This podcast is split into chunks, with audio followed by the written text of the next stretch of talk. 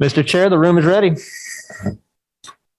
Thank you very much. Luke Sinclair, Chair of the Planning Commission. Uh, Welcome, everyone, to the August 23rd, 2021 meeting of the Lawrence Douglas County Metropolitan Planning Commission. Um, I'm going to turn it over to uh, Becky Pepper, who will give the uh, rules of the Zoom call. Thank you very much. Good evening. My name is Becky Pepper, Planning Manager. Joining me here in the City Commission room is Jeff Crick, Planning and Development Services Director. Tonight, we'll be work alongside the chair who is on remote video to facilitate the meeting proceedings. Currently, we have everyone muted so that we can talk through the general ground rules for tonight's meeting. This meeting is being recorded and broadcast live on the city's YouTube channel. During the meeting, please mute yourself by clicking on the microphone icon found in the lower left-hand corner of the Zoom menu next to the video icon. When you're muted, a red line will appear over the icon. This will make it easier for everyone to hear the meeting. Just remember to unmute and if and when you want to speak. You can also turn your video camera on or off by clicking the video icon in the menu. For the purposes of this public meeting, please keep your video on for the duration. If you're participating by phone, you can enter star six to mute and unmute your phone. Somewhere on the Zoom screen, you will see a choice to toggle between speaker and gallery view. Speaker view shows the active speaker. Gallery view tiles all of the medium, meeting participants. Commissioners, you must state your name and title each time you speak. Members of city staff must also state their name and title each time they speak. And I would ask that the applicants and members of the public identify themselves each time before they speak to ensure that everyone is able to follow along. When public comment is sought on an item, individuals participating via Zoom should use the raise your hand feature. For Windows and Mac users, you can access this feature through the participants button at the bottom of your screen. Android and iPhone users can access this feature through the More button located on the bottom right corner of their screen. And for those calling in by phone, you may dial star nine. Individuals will be called upon by name in the order they appear on the meeting host screen. When you're called on, please unmute your listening device and state your name before speaking. The chair will then call for in-person public comment for those who are physically present. Staff will direct you to the podium to speak while following social distancing and safety protocols. The regular three-minute time limit will apply. All motions will need to be stated clearly. After a motion is made and seconded, staff will call on each commissioner individually to provide their vote. Staff will then to- need to announce whether the motion carried and the count of the vote. I again want to remind everyone to please mute yourself when you're not speaking. And now I'll turn the meeting over to the chair. Thank you, Becky. Luke Sinclair, Chair. Uh, Sorry, everybody. My daughter made a entrance there. Uh, Luke Sinclair, Chair. Uh, we have no general business tonight, so the first thing we need to um, do is uh, receive and amend or approve the minutes from the Planning Commission meeting um, on July 26th and 28th of 2021. And a question, I guess, point of order before we do that for uh, Jeff or Becky. I was not at the July 26th meeting. It, do we need to have two votes with me abstaining from one of them and anyone else that missed, missed any of those or just notes that? Jeff Crick, Planning and Development Services. In the case of that, where someone would like to abstain from a vote, we would ask that you take a motion for the first meeting and then a motion for the second meeting to allow for that abstention to occur. Okay. Thank you, Luke Sinclair, uh, Chair. So in that case, um, could we, uh, I guess, are there any, are there any comments or changes to the minutes for the July 26, 2021 meeting? Or motions to approve?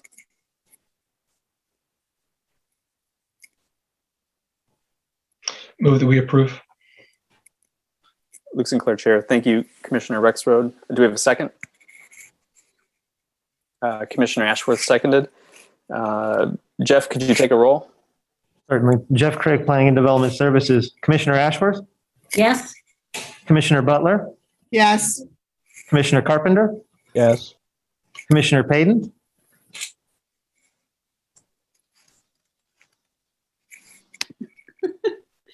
Sorry, wrong button. Um, abstain.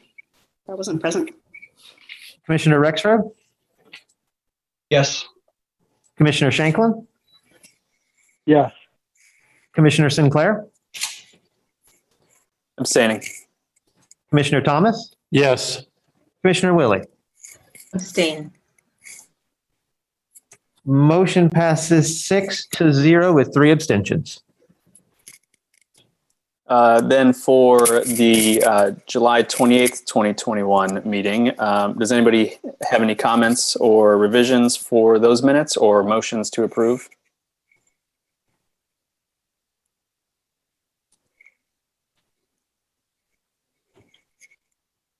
Commissioner Ashworth? I move to approve the July 28th minutes. Luke Sinclair, Chair. Thank you, Commissioner Ashworth. Uh, Motion to approve those minutes. Does anybody want to second that? Uh, Seconded by Commissioner Rexroad by uh, motion of the hand. Jeff, could you read the roll on that one? Jeff Crick, Planning and Development Services Director. Commissioner Ashworth, Yes. Commissioner Butler, Yes. Commissioner Carpenter, Yes. Commissioner Paden, Abstain. Commissioner Rexroad, Yes. Commissioner Shanklin, Yeah. Commissioner Sinclair, Yes. Commissioner Thomas, Yes. Commissioner Willey. Abstain. Motion passes seven to zero with two abstentions.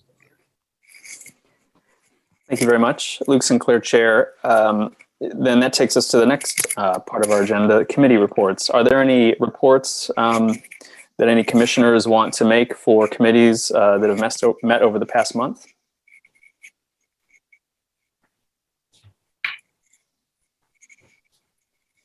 I'm not seeing anybody raise a hand, so we'll move on um, to communications. Um, Are there any written communications from the public um, that we need to receive that aren't already in the packet? Jeff Crick, Planning and Development Services. All communications were in your packet this evening.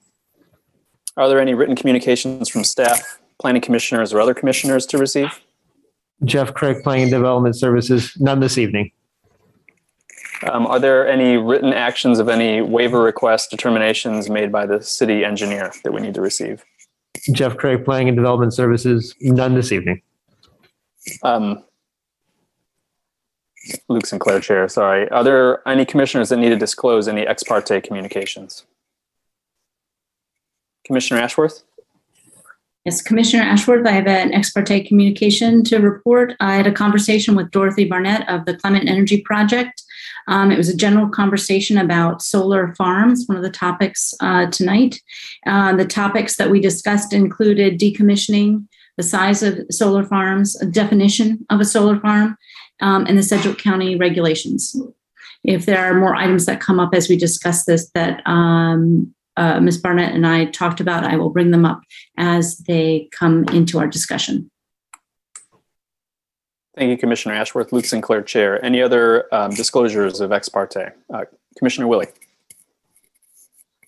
Karen Willey, Planning Commissioner. I had quite a few conversations. Uh, Since this is a legislative item, I'm not sure if, how much detail you, you want me to disclose. Um, I would say I'm, I'm sit on the board of the Kansas Rural Center, which advocates for um, sustainable farming and sustainable energy practices. Uh, So there was a lot of discussion amongst that board about what kind of uh, comments to make. And I think Jack Pistora, who is our um, acting executive director, is here to speak tonight. Um, I also had a conversation with Eileen Horn, um, and I think uh, Dorothy Barnett will speak probably to many of those points. And I had a site visit um, this morning at the Baldwin City Solar Farm with members of the Evergy team and the members of the Baldwin City Public Works. And for that, I'm happy to share any of those experiences as they come up and are relevant in our conversation. Thank you, Commissioner Willey. Luke Sinclair, Chair. Um, Commissioner Carpenter, I saw your hand up. I had a discussion of a general nature with Michael Allman about solar power and the inter and uh, interplay between solar farms and agriculture. Also had a similar conversation with Thad Holcomb. Thank you, Commissioner Carpenter. Luke Sinclair, Chair. Any other disclosures of ex parte communications? Not seeing any. Um, are there any uh, commissioners that need to abstain from any specific agenda items tonight? Good. There's only one, so I'm glad to hear that. uh, now then is the part of the meeting where um, we entertain general public comment um, from members of the public.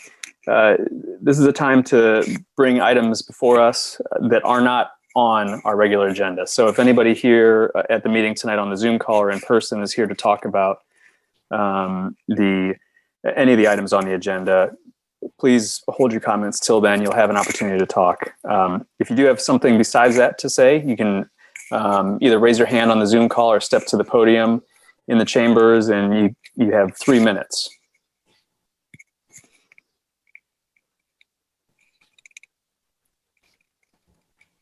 This is Becky Pepper, Planning Manager. I do not see anybody uh, here in um, the city, city commission room for general comment, nor do I see any raised hands on Zoom. Thank you, Becky. Luke Sinclair, Chair. Uh, with that, then we'll turn to our regular agenda. Um, the first item, and I think the only item on our regular agenda, is to consider approving a text amendment, TA 2100173, to add standards for commercial utility scale solar energy conversion systems to the zoning regulations for unincorporated Douglas County. Um, and for this, I believe we have uh, Mary Miller with staff to do a presentation.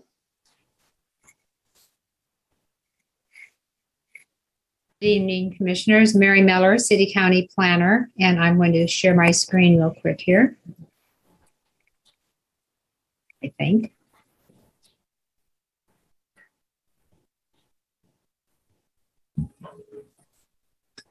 Um, This text amendment was before you in June, and um, you considered it and took public comment. And then you returned it to staff with direction to consider the public comments and the comments made at the commission meeting and return it to you with changes that were marked up in the draft language. And so in the agenda packet, there is a table showing all the comments with staff's discussion and whether or not we accepted them, accepted them partially or did not accept them. And there is a marked up draft version. In that version, everything in red are changes were made based on public comment. Everything in green, those are staff changes uh, made after additional review or um, sometimes after additional changes needed to be made based on um, comments from the public. So I'll divide this into three sections. I'll go through the Planning Commission comments uh, that were made at the meeting, and then I'll do the public comments that were made at the June meeting, uh, discuss the changes that were made uh, on the major ones. Some were just uh, very minor, as you'll note in the report, Uh, but the major changes, um, discuss the ones that were made. And we have um, been talking with several firms that are interested in solar energy. And so um, I discussed some of the changes with them. And at the end, I'll be able to tell you some that they would still like to see that we didn't make. And then I'll finally go through comments that we received today.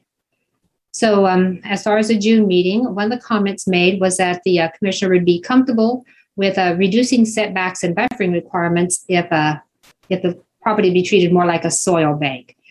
And I believe with the planting requirements that we've got and the soil testing, that um, we could consider it pretty adequate to be a soil bank. And so we have reduced the setbacks and buffering.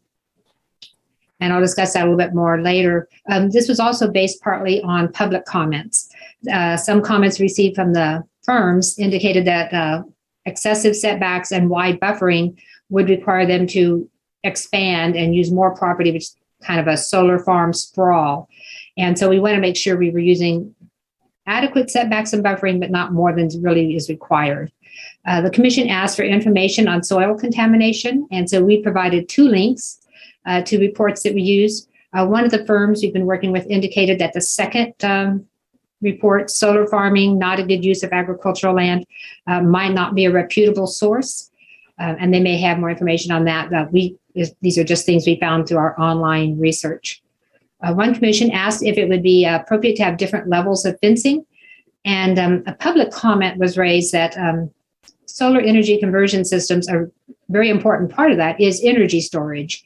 And so um, as we added battery storage, we did add different levels of fencing. There's one type of fencing for the solar array, but then a different, more stringent fencing for the battery storage. Um, is minimum area needed? Uh, there is no minimum area requirement. And actually, in the definitions, um, we have three definitions. One is just what is a solar energy conversion system? And if you look in the draft language, you'll see that was revised because we had erroneously placed a lot of information in there that really only applied to the commercial scale, distribution lines and storage equipment. So that was revised. Um, in the original, the first definition, we're just trying to define what is a solar energy conversion system or a solar panel, technically. And then we have the two different types. We have small scale, which is really just personal or accessory. And um, based on some of the comments, it looks like maybe there's some confusion there. Maybe that should be revised to personal accessories and not small scale. And, and then the um, the one that would require the conditional use permit is the commercial or utility scale. And so anything that's not personal or accessory would require a conditional use permit. And so we did not set a minimum area. If it's five acres and it's not being used for personal purposes, then it would require a CUP. Um, we were asked how was the 1,000 acres arrived at for the maximum? And um, we were trying to balance the need for renewable energy and then our need to maintain agricultural inventory. And so 1,000 acres seemed reasonable to us. We did uh, make some revisions based on public comments. Uh, there was questions of how are we measuring the 1,000 acres? And uh, we would just be measuring what's under the solar array, not the area within the fences and not the area that's leased. That way, we're not penalizing them if they're setting aside stream corridors or uh, woodlands you know, those areas that are not used for solar array would not be counted in the maximum. And we also added information in that um, section that noted that Board of County Commissioners could vote to exceed that limit if they felt it was appropriate and met the intent of the code. And so I think we built some flexibility into that. Um, which brings us to the next question. We were asked Is it possible to build flexibility into the standards, especially to accommodate new technology? We added a provision near the end called modifications, which notes that every standard in this section can be modified by the Board of County Commissioners if they find that it's appropriate. And this is something we intend to add to the uh, all the conditional use permits when we do our update to the zoning regulations. Um, since it's a conditional use, each one is different, and the commission could change or alter the standards, but they're the basic guides. Um, so uh, we did build that flexibility in if technology changes and it's more significant, we would have to do a text amendment, I believe, to achieve any more flexibility. And then um, where we just basically in our draft language said trees would not be removed or they'd be protected. And there was asked what is the definition. There is a definition in the zoning regulations, and we should have used the term stands of mature trees because that's what we use throughout the zoning regulations and that's defined. It's an environmentally sensitive land, and so they would be under the same protection standards as they are in the environmentally sensitive lands. So we did clarify that in our language. So some of the changes for public comments, as I mentioned in the definitions, we did revise them to include battery storage, and then we made the change to um, clarify that the not all solar energy conversion systems have distribution lines and appurtenant equipment that is only when they're larger scaled. Uh, the height limitation, we had uh, set the limitation at 15 feet. One public um, commenter noted that if you were going to have, and I always get this name wrong, I think it's agri-voltaic, or if you're going to have a mixture of agriculture and, and photovoltaic, um, uses, they need to be taller than 15 feet. And they showed examples of that where people could just farm under the solar panels. So we did revise the height limitation to say no higher than 15 feet unless it's going to be an agrivoltaic process where farming will occur under it, then it could be exceeded. Um, the size limitation, um, as I noted, we did clarify that, that we're only looking at what's under the solar array and it can be modified. Um, the Planning Commission can make a recommendation on the modification, and the Board of County Commissioners would be the ones that would decide if a request to modify that would be approved or not. Um, topsoil removal, uh, we had noted that that should not occur. However, um, we got comments that sometimes you do have to move the topsoil in order to install the equipment and then also for reclamation. So we revised that to note that topsoil removal should be minimized um, but that it could occur with installation and reclamation, but in no cases should topsoil be removed from the property. And then we did receive comments on the setbacks uh, that uh, they would like to see the setbacks revised. Um, what we had previously proposed was uh, 100 feet from the required right of way. And in the unincorporated portion of the county, most roads don't have the required amount of right of way dedicated. So we always have to look at how much right of way should they have, not how much do they have, but how much should they have. And then we measure the setback from that. So we had previously proposed 100 feet from all rights of way and 50 feet from other property lines that aren't adjacent to roads and 500 feet from any residence. And we revised that to note that they should comply with the setbacks for the zoning district. And it could be as close as 100 feet from any residence.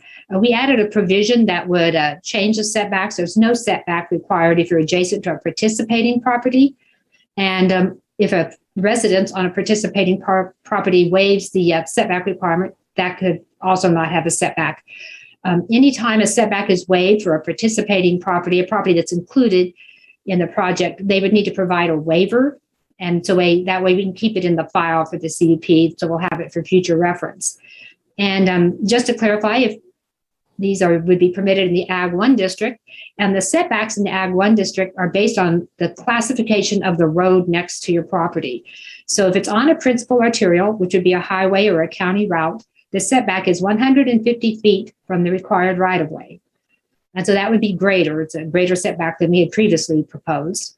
If you're on a minor arterial or major collector, it would be 100 feet. So that would be the same. But on minor collectors, which would be 75, and locals, the setback is 50 feet, those would both be a reduction in setback. And then we did recommend going 30 feet from the rear and the side because that's what any other structure in that district is allowed to do.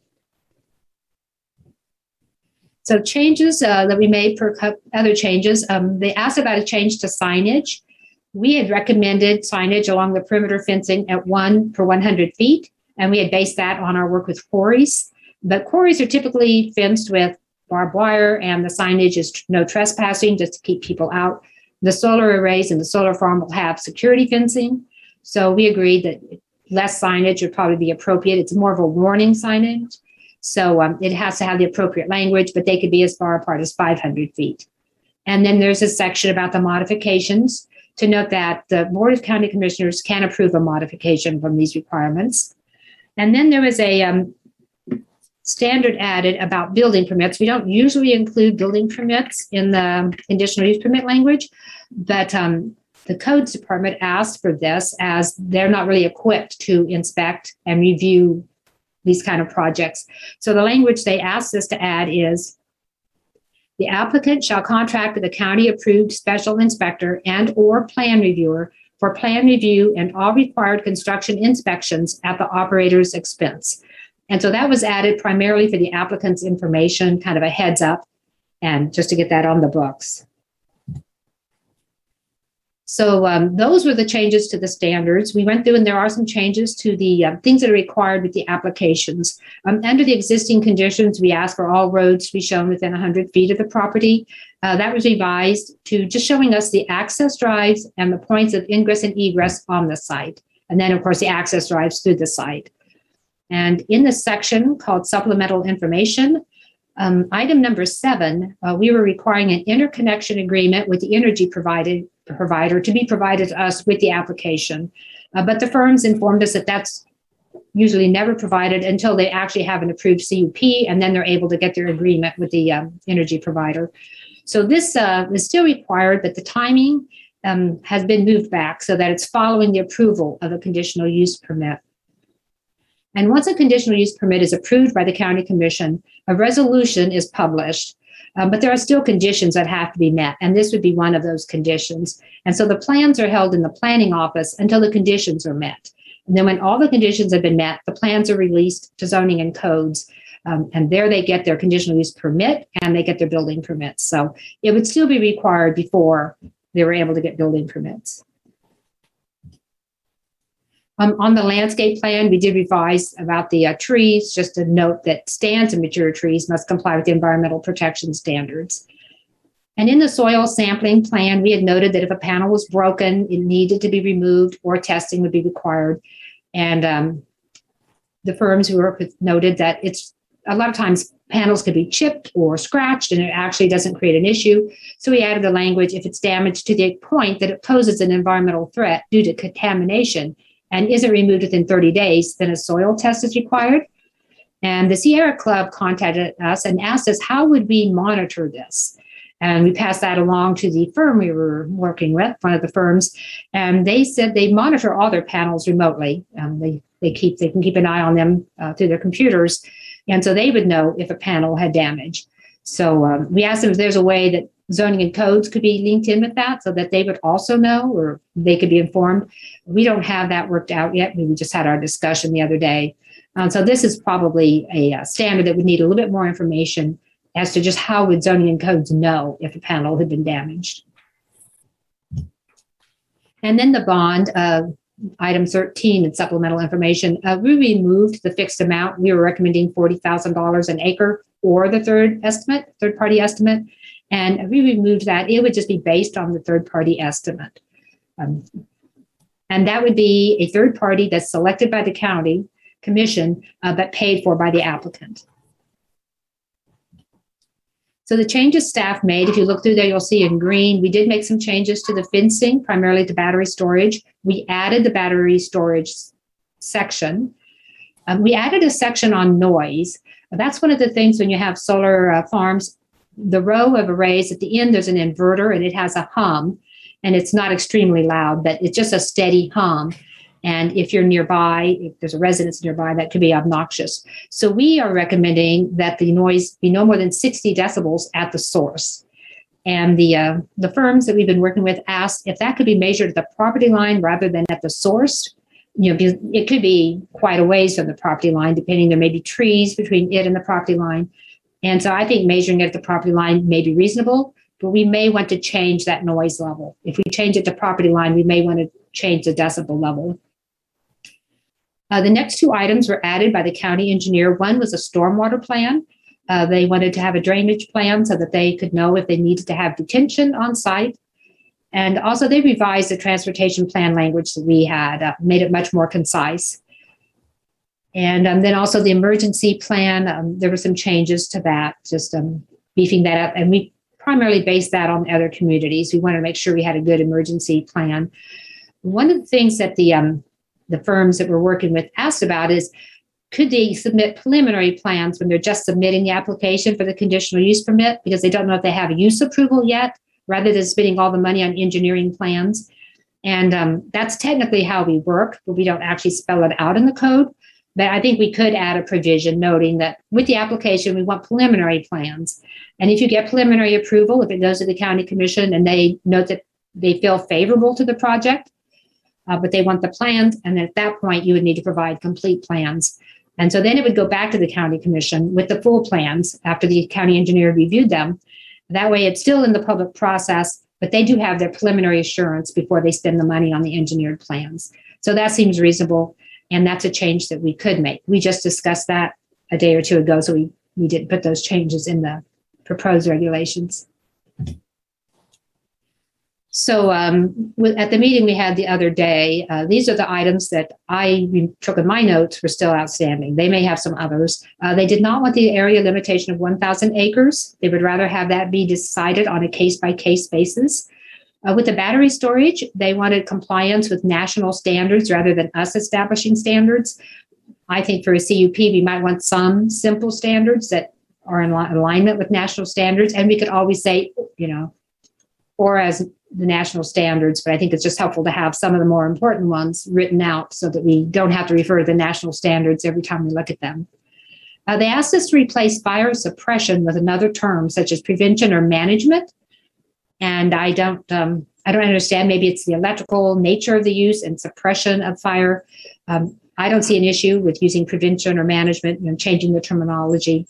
Uh, we'd be happy to do that. And then also they wanted us to measure noise at the property line rather than at the source. And I think that would be appropriate as long as we reviewed and um, maybe reevaluated what that decibel level would be. Um, and then the clarification that preliminary studies are required with the application. Um, more complete studies, engineered studies would be required once they have the preliminary approval. And that way the county commission still reviews it and they review it, they make their decision based on those complete studies. And we have a condition that says anything underground must be removed, everything underground. And I know we were thinking primarily of footings and piers, and um, they noted that often bury cables more than 36 inches underground, and they would like those to be able to remain. And um, we got this comment too recently. I think it's something we should look into to see if anyone would have a concern with those remaining underground. Um, we could make an exception if that seems reasonable. And then they asked that the setback from property lines, rather than being 30 feet, be reduced to 10 feet.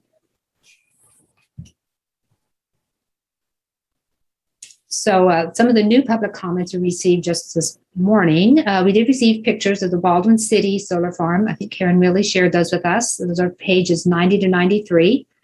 Uh, some of the comments were to preserve farmland, prime farmland, allow no solar farms on prime farmland. Um, one person said if the land, if we determine the land after a solar farm is on it can be returned to agricultural use successfully, when it's decommissioned, uh, that we should not place unnecessary restrictions such as a 1,000 acre maximum. Uh, one comment said that we should set standards to ensure the land is not permanently scarred but remains viable for agriculture. And I think that's one of our overriding goals of the standards. So hopefully we do achieve that. Uh, there was a report regarding the impact of climate change itself on agriculture, and this recommended removing the 1,000 acre cap and reducing the setbacks. Um, we had a, a, comment that recommended we reduce the area permitted to 500 acres, that would be the maximum, but allow an increase to 1,000 acres if property in the CRP program, Conservation Reserve Program, is included, or if the solar arrays are used for agricultural production, you know, if they're raised and we're just farming underneath it. And to prohibit, prohibit any location on class one and two soils. Um, we had another comment to allow on farmland, but not class one or two or prime farmland uh, but to allow it on farmland if the design enables the continuation of ag production under the array. So if it's if the arrays are raised and we're still farming it, um, then it could be allowed on farmland as long as it's not class one or two or prime. And then to revise the definition of small scale CSCCS to include townships and cities. And I think that's where some confusion is coming up. The intention of having a small scale was to note they're exempt from the requirement to have a conditional use permit. And it may be more straightforward just to call them accessory slash personal um, systems. And that way it's it's not just the scale, it's actually the nature. And that would be a change that perhaps we should make just to remove the confusion. Uh, one comment suggested we set a limitation on the percent of land that could be covered with solar arrays. And um, I wasn't sure exactly. I think that would increase the area needed for the overall solar farms. I wasn't sure just how that uh, would apply uh, wanted to prioritize impervious surface or old landfills and Superfund sites. And that's a good idea. We don't have much impervious surface. I don't think that we have any Superfund sites in the unincorporated portion of the county. But you know, places like that would be good places for these to go. And then recommended we set the height at no lower than 16 feet so that all solar farms you know, would be able to have the agrivoltaic component. And so those are the new comments. I was just discussing them. To summarize them, we haven't made any changes based on them. And uh, my recommendation or staff's recommendation would be to forward the text amendment with the revised draft language to the county commission uh, with a recommendation for approval, or you could return it to us with direction for more changes if you'd like to see more changes to the language. Thank you. Thank you, Mary. Luke Sinclair, Chair. Uh, we're going to take public comment now. There's no technical applicant on this, so we won't have an applicant um, response. And public comment is going to be limited to three minutes per person per our bylaws. Um, I think that we may, staff may have received a request to extend that. Um, this is the second time that this particular matter has come to this commission. Um, and we, uh, I think, are going to have a lot more public comment tonight. And I think out of respect for everybody's time, we ought to keep it um, to three minutes. If there are members of the public, though, that are looking to um, combine their individual uh, comment periods into one presentation, um, you know, that's that's up to you. That's it. You can do that. Um, and so with that, I guess I'll I can just go down the list of the the folks that I have um, noted being signed up, and then we can cover anybody else that isn't on the list. Um, but I think the first people I have on my list are uh, Alan Anderson, John Peterson and William Wilkins, and I'm just saying that out of memory. I think the three of you presented last time uh, jointly, um, and so you're the first on my list, and I just turn it over to you if you if you have something for us. Thank you, Mr. Chairman, members of the commission, John Peterson with Polsinelli PC. Uh, having the pleasure tonight uh, to be here on behalf of NextEra Energy Resources. As you indicated, Billy Wilkins, Project Director for NextEra, is with us, as well as my partner, Alan Anderson, a Douglas County resident and also the head of our energy group. And he's going to speak briefly in this uh, allowed time slot as well. Staff, Mr. Chairman, did such an excellent job uh, really highlighting the handful of issues that we would like some continued modifications to as the commission considers this set of regulations. Um, I, will touch on them very, very quickly, and then I'll turn it over to Alan for some comments. Probably the one is, is size is probably the most important in the list, the 1,000 acre maximum requirement. And we would merely suggest, and we acknowledge, and we've had such a really positive, professional uh, exchange with staff in working through these regulations. Uh, we appreciate the fact that it uh, they highlighted exactly what the 1,000 acre means in terms of the exact coverage of the panels and the ability to seek a waiver from the uh, county commission if we needed to exceed that 1,000. I, I think our point is this: to bring a state of the art uh, solar facility to Douglas County and to the entire uh, really uh, MSA of, uh, of this area, we will need more than 1,000 acres. Uh, we say that with the recognition that there are provisions in your regulations, which we have no argument with, that go to providing a, uh, a quality project that addresses all of the important issues of quality of the soils, preservation of natural features, all of those elements that are important and we're prepared to adhere to, but those eat up acres as well. So the idea of putting a thousand acres, and then we come and ask for an expansion, it's a bit of setting the realistic expectations of what a project would be. And we think given the really the, the path we will be required to follow and want to follow to address all of the related environmental issues and how the project impacts surrounding properties, we trust the judgment through these regulations, ultimately of the Board of County Commissioners, to decide on a case by case basis what is the appropriate size of the project. So, with that, is really just a restatement of what staff indicated was our position of not having a set uh, cap uh, acreage cap on the project.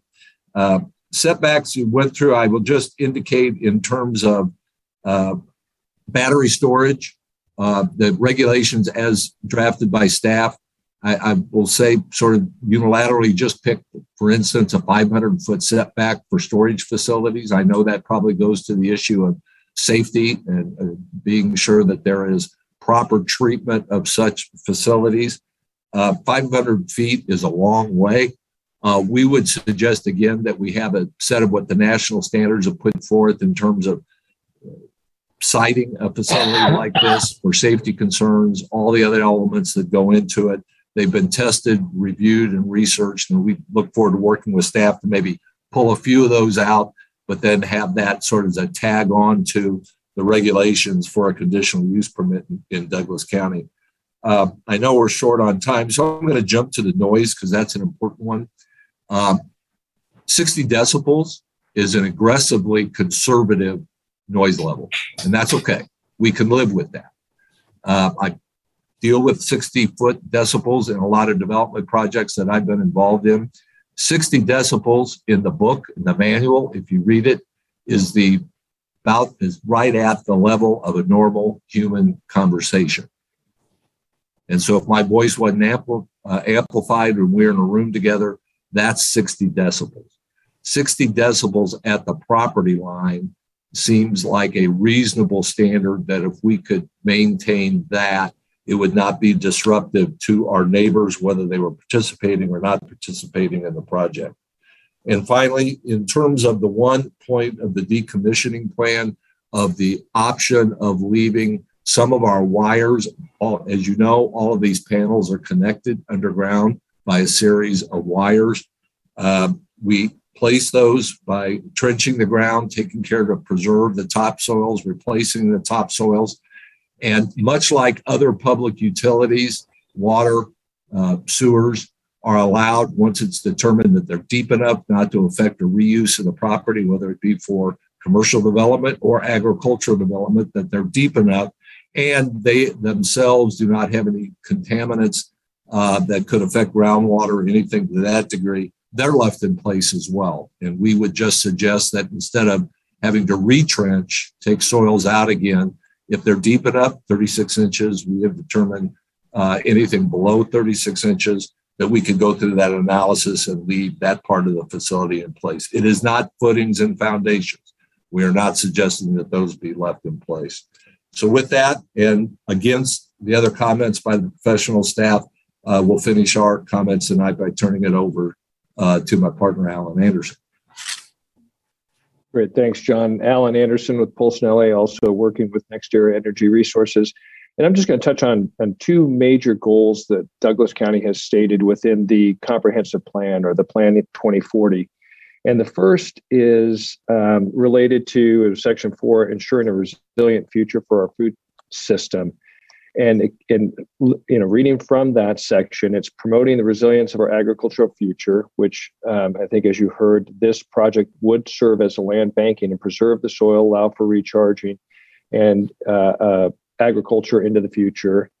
Uh, but it specifically also says incentivize conservation. And just like other projects or programs that allow for soils, especially top quality soils, to be preserved in conservation and enhanced for the future, conservation is an important part of that. And that shouldn't be lost and shouldn't be minimized. And that's specifically in the in Plan 2040. But also maintaining and protecting the lands and high quality agricultural soils for soils for future generations. The threat to the soils of Douglas County has not been from a solar project, nor would it be, as that would conserve and, and preserve the land for future generations, but it's from other uh, uses, residential and other uh, items such as that. So, as staff has, has stated, it's uh, this would be similar to land banking discussed future uh, previously in the other meeting, and it would pre- prepare these soils to be enhanced and allowed for these future generations in a way that really no other use can. Um, and so the second point that Douglas County has stated in Plan 2040, and that is climate change mitigation and leadership. Uh, it, we don't have to look too far than the recent IPCC report that was put out that is stated that, and if, again, if we're going to believe in climate change, that we are pretty much locked into a 1.5 degrees Celsius increase. But if we want to prevent the real harm that comes from an additional 1.5 degrees Celsius increase, we must move from fossil fuel generation and usage in, in the which is the greatest creator of greenhouse gas emissions, and transition to renewable energy. But the key part of that that can't be lost is it must be much more renewable energy than we've done to date and a much faster pace. Those things are so critical to the to the climate change mitigation that we can't minimize how important it is to do that. So, from a leadership standpoint, if Douglas County is going to place itself in a position of climate change leadership, it can't have anything resembling this thousand acre uh, cap. Because I can tell you the way that will be received, first of all, guarantee that we are not doing things to the scale or the pace that are necessary for climate change mitigation. But it'll also be used, and I can tell you from working on other projects, it'll be used by other places to say, well, gosh, if Douglas County says they're so, uh, you know, pro renewables and pro, you know, GHG reduction, look what they did and that'll be used. So we will not only not be a leader for positive in climate change, but we would, in fact, the, the, the reputational damage to Douglas County as a climate change mitigation leader would be significant. We would be the most restrictive solar ordinance in the state by a large margin. And I don't think we want to minimize that impact.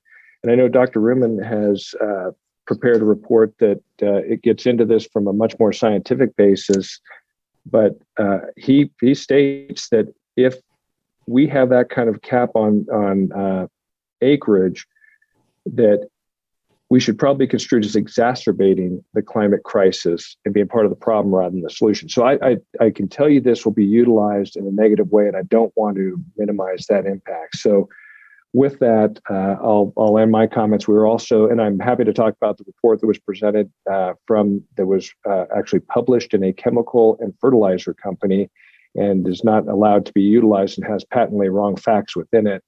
Uh, but I'm happy to talk about that if it's necessary. And obviously, between Mr. Wilkins and Mr. Peterson, we're also uh, available for comments, you know, as as needed through the rest of the uh, evening. Thank you, Mr. Anderson, uh, Mr. Peterson, Luke Sinclair, Chair. Um, sure there will be questions if there was anything else you wanted to talk about. Um, the, uh, I guess, Daniel Reuman is the next person I have on my list. Uh, Mr. Reuman, did you have any additional comments to make?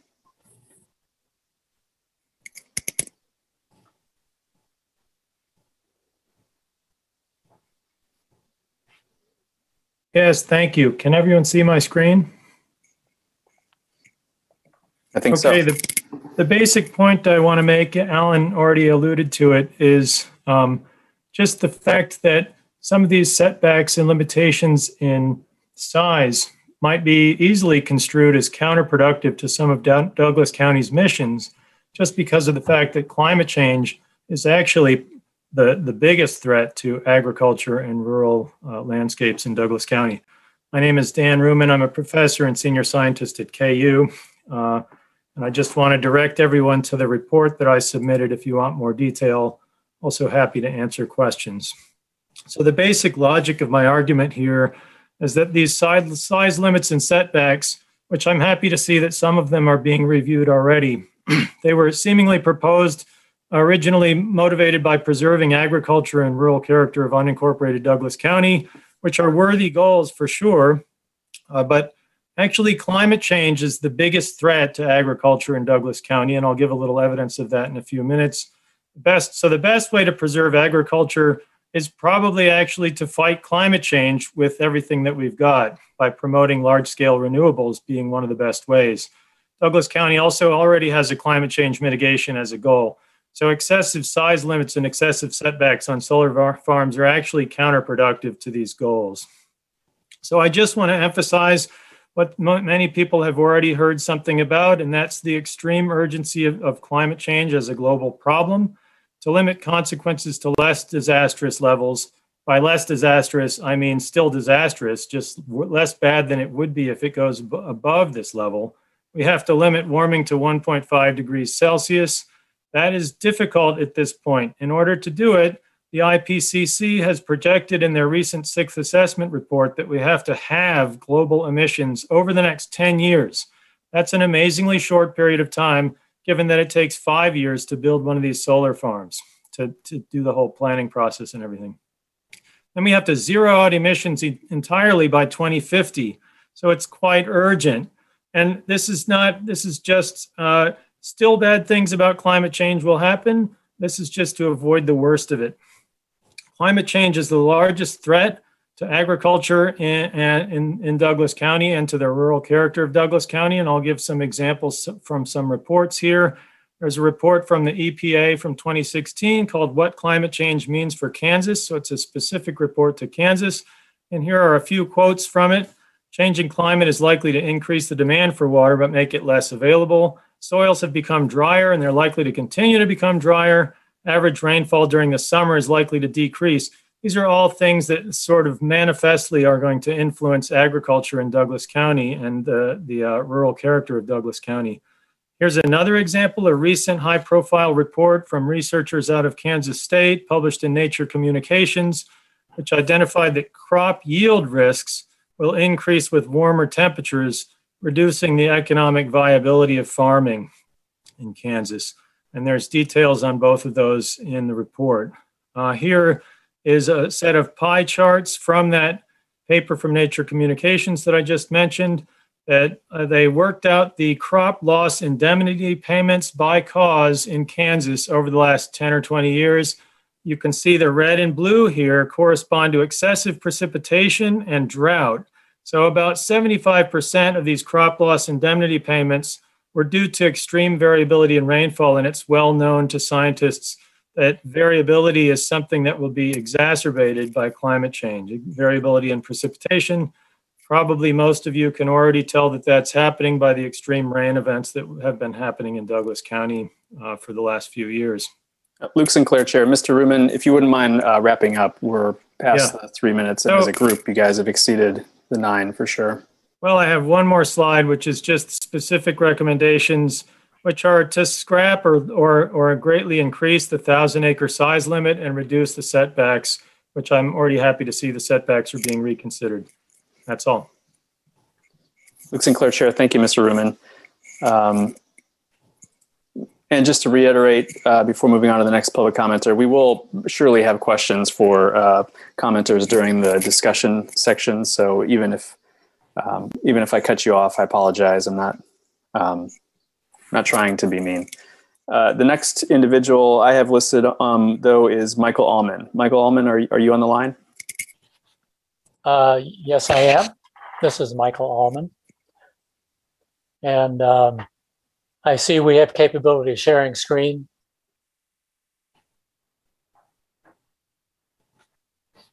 Jeff Crick, Planning Development Services. Michael, you should be able to share your screen if we've got everything properly set. Okay, um, I will as I need. Thank you. Uh, I'm speaking for the Sustainability Action Action Network. Um, it's a not-for-profit here in Lawrence, Kansas. NextEra and Savion are requesting lax siting criteria because they claim to already operate by high standards and need no restrictions for riparian corridors, wildlife corridors, or sensitive lands. Savion goes so far as to say they want no upper limit on size because they follow the project size needs of the regional transmission power pool. I'm sure what they say about their self imposed limits is true. So they want you to minimize siting criteria. Trust us, they say. However, there are only two problems with that scenario. First, they're in business to make a profit, which is commendable. And like any business that adheres to a fiduciary responsibility for shareholder profit, if faced with a choice of an environmentally sound design or making a profit, which do you think they'll choose? Second, the standards you are devising will not apply to only one site or one project or one business. This amendment will be for all of Douglas County and for any future solar projects by any company. It's impossible to predict if the next company will apply rigorous standards to themselves. It's up to the Planning Commission to adopt standards that protect our farmland and food security while permitting solar electric projects. We need resilient farm soils right now that can withstand heat, drought, and flooding from climate destabilization. And we need solar electricity that will mitigate climate disruption, as the previous speakers have indicated. A climate solution would be foolhardy, though, if it promoted the solar aspect of that, but ignored the food production aspect.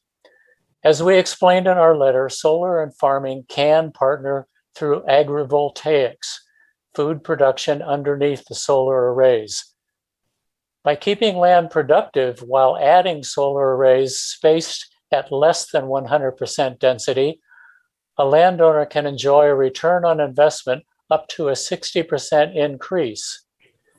Don't be distracted by solar that prevents food production with the promise of preserving the land for the future. We need that food production now.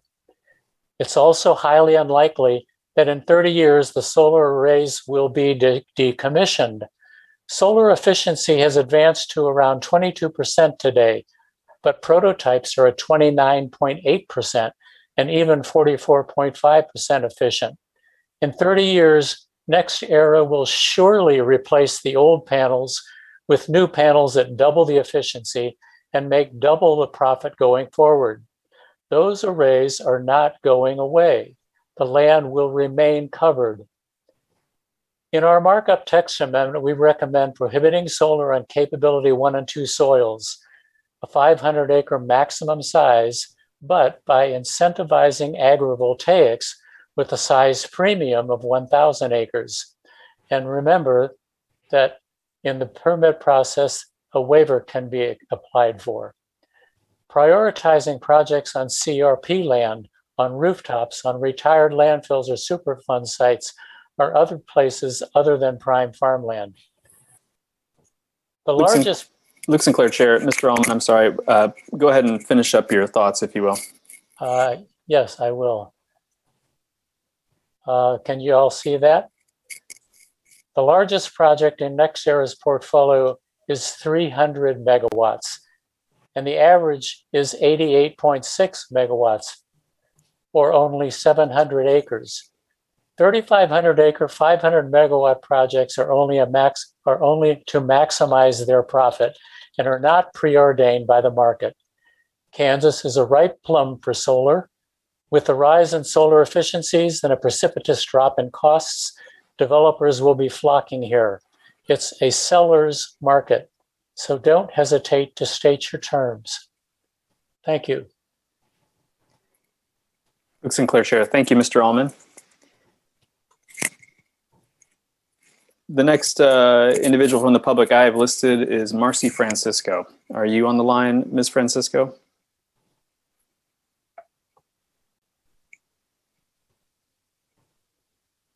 I am. Have I unmuted? Yep, we can hear you. Uh, Chairman Sinclair and members of the Planning Commission. Um, First off, apologies for coming late to this discussion. And my thanks for all the good work that has been done up to this point on the text amendment um, for commercial and utility scale solar energy conversion systems by the commissioners and by the staff. I um, want you to know that I am so appreciative. Your work will allow our county to provide an opportunity for renewable energy that many of the residents want. Um, I'm especially pleased that accommodations were made in the amendment for both retaining the topsoil um, and for accommodating battery storage. Really, with the idea of battery storage, um, we can look at shaving um, the peak. So my specific comments um, were in regard to the size, and this is 12-306-49.04D. Um, and I see that the staff is suggesting that the 1,000 acre limit be maintained, um, but that the Board of County Commissioners may modify that condition on a case by case basis. So I appreciate the explanation of what's included in the 1,000 acre limit. Um, that makes me feel a little better um, because it is just the arrays themselves. Um, and I recognize the concern we all have to protect prime farmland in this county. However, since there can be any number of such installations, I don't see how the size of each one will limit the overall impact on agricultural land. It may make more sense for the commission um, to identify land that should not have any built structures um, at all, rather than try to set maximums for particular projects. Um, I also want to say that the more the rules are written to be applied uniformly, the easier a job, um, or the easier we've made the job for our elected officials. Um, so I was interested to hear the earlier comments um, and suggest maybe that um, proposal of 2,000 acres or something in between um, could make more sense. But again, thank you all for addressing this. And thanks um, for all the good work um, that I've seen um, thus far. Luke Sinclair, Chair. Thank you, Ms. Francisco. The next person I have on my list is Dan Fuller. Mr. Fuller, are you on the line? I'm here. Jeff Crick, Plan Development Services. Uh, Mr. Chair, the gentleman is in the room to speak on the items. Okay, thank you.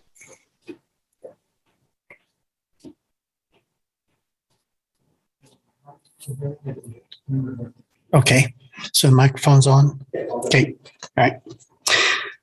Um, I, this, uh, you're talking about the soils, um, you know, and the stability on them.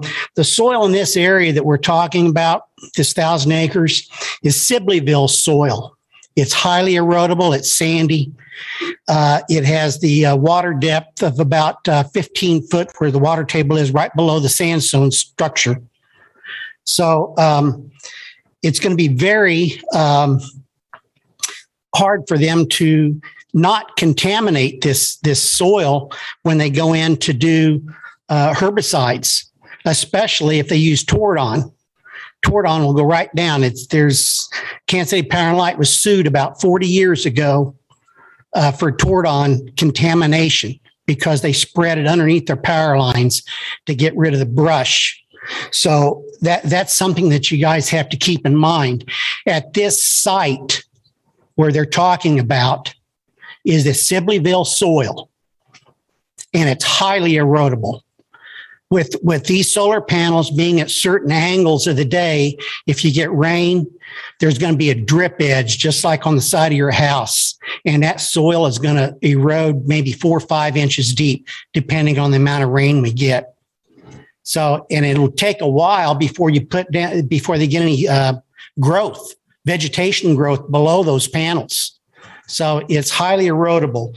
The um, uh, temperature on the, around the perimeter of these solar farms, and actually it's a solar industrial complex. It's not a solar farm. Uh, can raise the air temperature five to seven degrees around the outside perimeter. Well, you get a wind blowing. If some house is within 500 foot, their temperature is going to go up. So that's going to increase their cooling bill in the summertime. Uh, also, how's that going to do with that temperature rise on those panels? How's that going to affect our rainfall there as far as uh, is the rain going to evaporate before it hits the ground? Or what subsoil moisture is in the ground, is that going to evaporate also?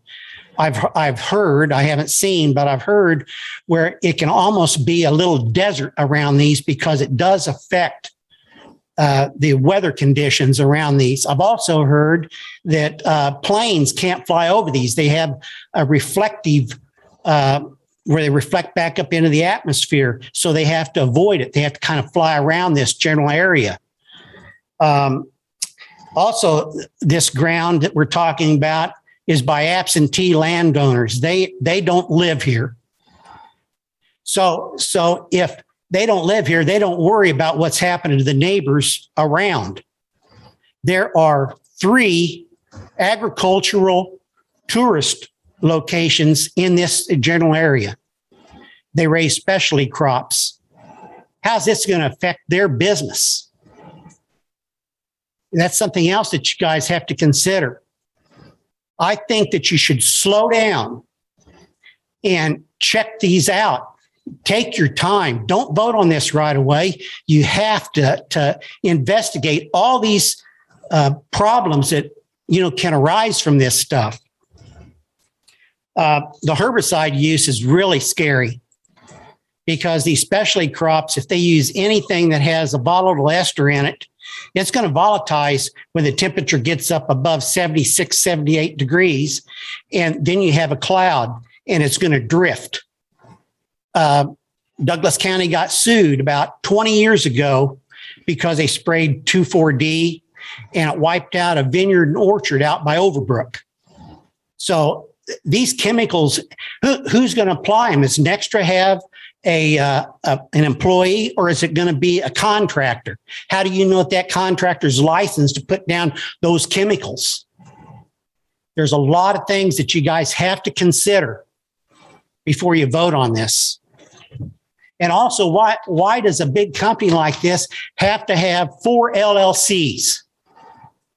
I'll tell you why they have to have four LLCs because if they're sued, they have to go through three LLCs to get the last LLC that has the money. Thank you. Thank you, Mr. Fuller. Luke Sinclair, Chair. Um, next person I have on the list is uh, Dorothy Barnett. Ms. Barnett, are you um, on the line or in person? I'm here on the line. Thank you, Chairman. Good evening, Planning Commission members. I'm Dorothy Barnett, Executive Director of the Climate and Energy Project. Um, for those of you who might be unfamiliar with our organization, we are the leading climate and energy nonprofit in Kansas, providing education, outreach, and advocacy around clean energy and equitable carbon uh, decarbonization since 2007. We were actually started right there in Lawrence. When the wind industry was emerging 15 years ago, our team educated ourselves using peer reviewed science based information and in consultation with colleagues throughout the Midwest to become Kansas experts on technology, siting, manufacturing policy, and regulations of wind. Um, for the past five years, we've been leading the advocacy on distributed generation like rooftop solar at the state legislature and the Kansas Corporation Commission. We're in the process of getting up to speed on all things utility scale solar, as that is an important emerging industry for Kansas. Um, many have covered the latest IPCC report, so I'll move straight into what we must do in light of the climate disaster we're facing.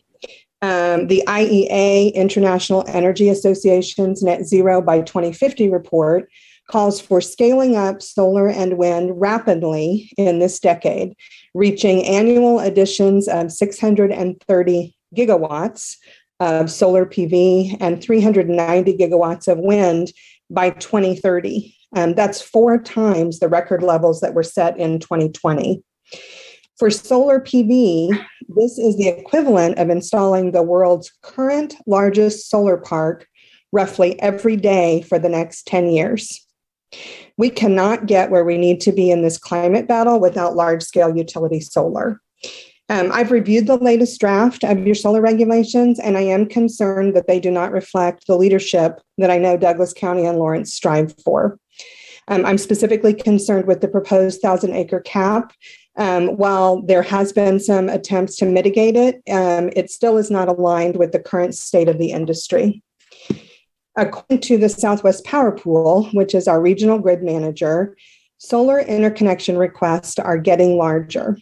Um, the SPP data indicates that after this year, there would likely be no solar projects in their queue small enough to build in Douglas County under a 1,000 acre cap.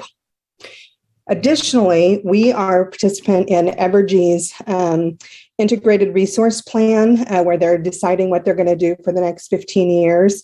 And their publicly available data indicates that they plan to add 3,200 megawatts of solar between 2023 and 2032. Um, if the most climate friendly county in the state sets a solar acre cap, I'm not sure how we will ever make the transition that we're all pushing Evergy to make. Um, I want to leave you with one thought. Um, how do Douglas County regulations line up with the home of Koch Industries, Sedgwick County? Well, let me tell you, their regulations do not have an acreage cap. They have reasonable setbacks. Backs. They do not have a noise limit. The city of Wichita um, is discussing a climate action plan uh, following in your footsteps. And the county will soon adopt a food policy plan to take advantage of their rich agricultural land. Sedgwick County understands that a solar project located on agricultural ground preserves and enhances the soil for future agricultural uses and can serve as protection against other potential competing uses. Um, this preservation and enhancement of the agriculture ground allows for resilient food systems long into the future. Um, as you discuss your solar regulations tonight, I, I hope you will find a path forward that helps meet the climate challenge and shows the climate leadership that I know you strive for. Um, thank you, and I'm happy to answer questions at the appropriate time. Thank you, Ms. Barnett. Luke Sinclair, Chair. Next person on my list is um, Corinne Pagel Miners, and I apologize if I totally just um, butchered your name. Go ahead. Good evening, everyone. No, that was pretty close. My name is Karen Pagel Miners. I'm chair of the Wakarusa Group, which is the local Sierra Club uh, group in the Lawrence and Baldwin areas. Um, Zach Pistora will be giving the uh, official Sierra Club uh, position, and um, I uh, don't want to take up time repeating things. So um, uh, I do want just I want to first of all commend uh, the Planning Commission and staff for the thoroughness and thoughtfulness of the proposed text amendment, uh, which uh, could well serve as model standards for other counties. And so um, that, you know, it's, it's um, it, that. And then I have um, basically uh, just some questions and small things uh, to add.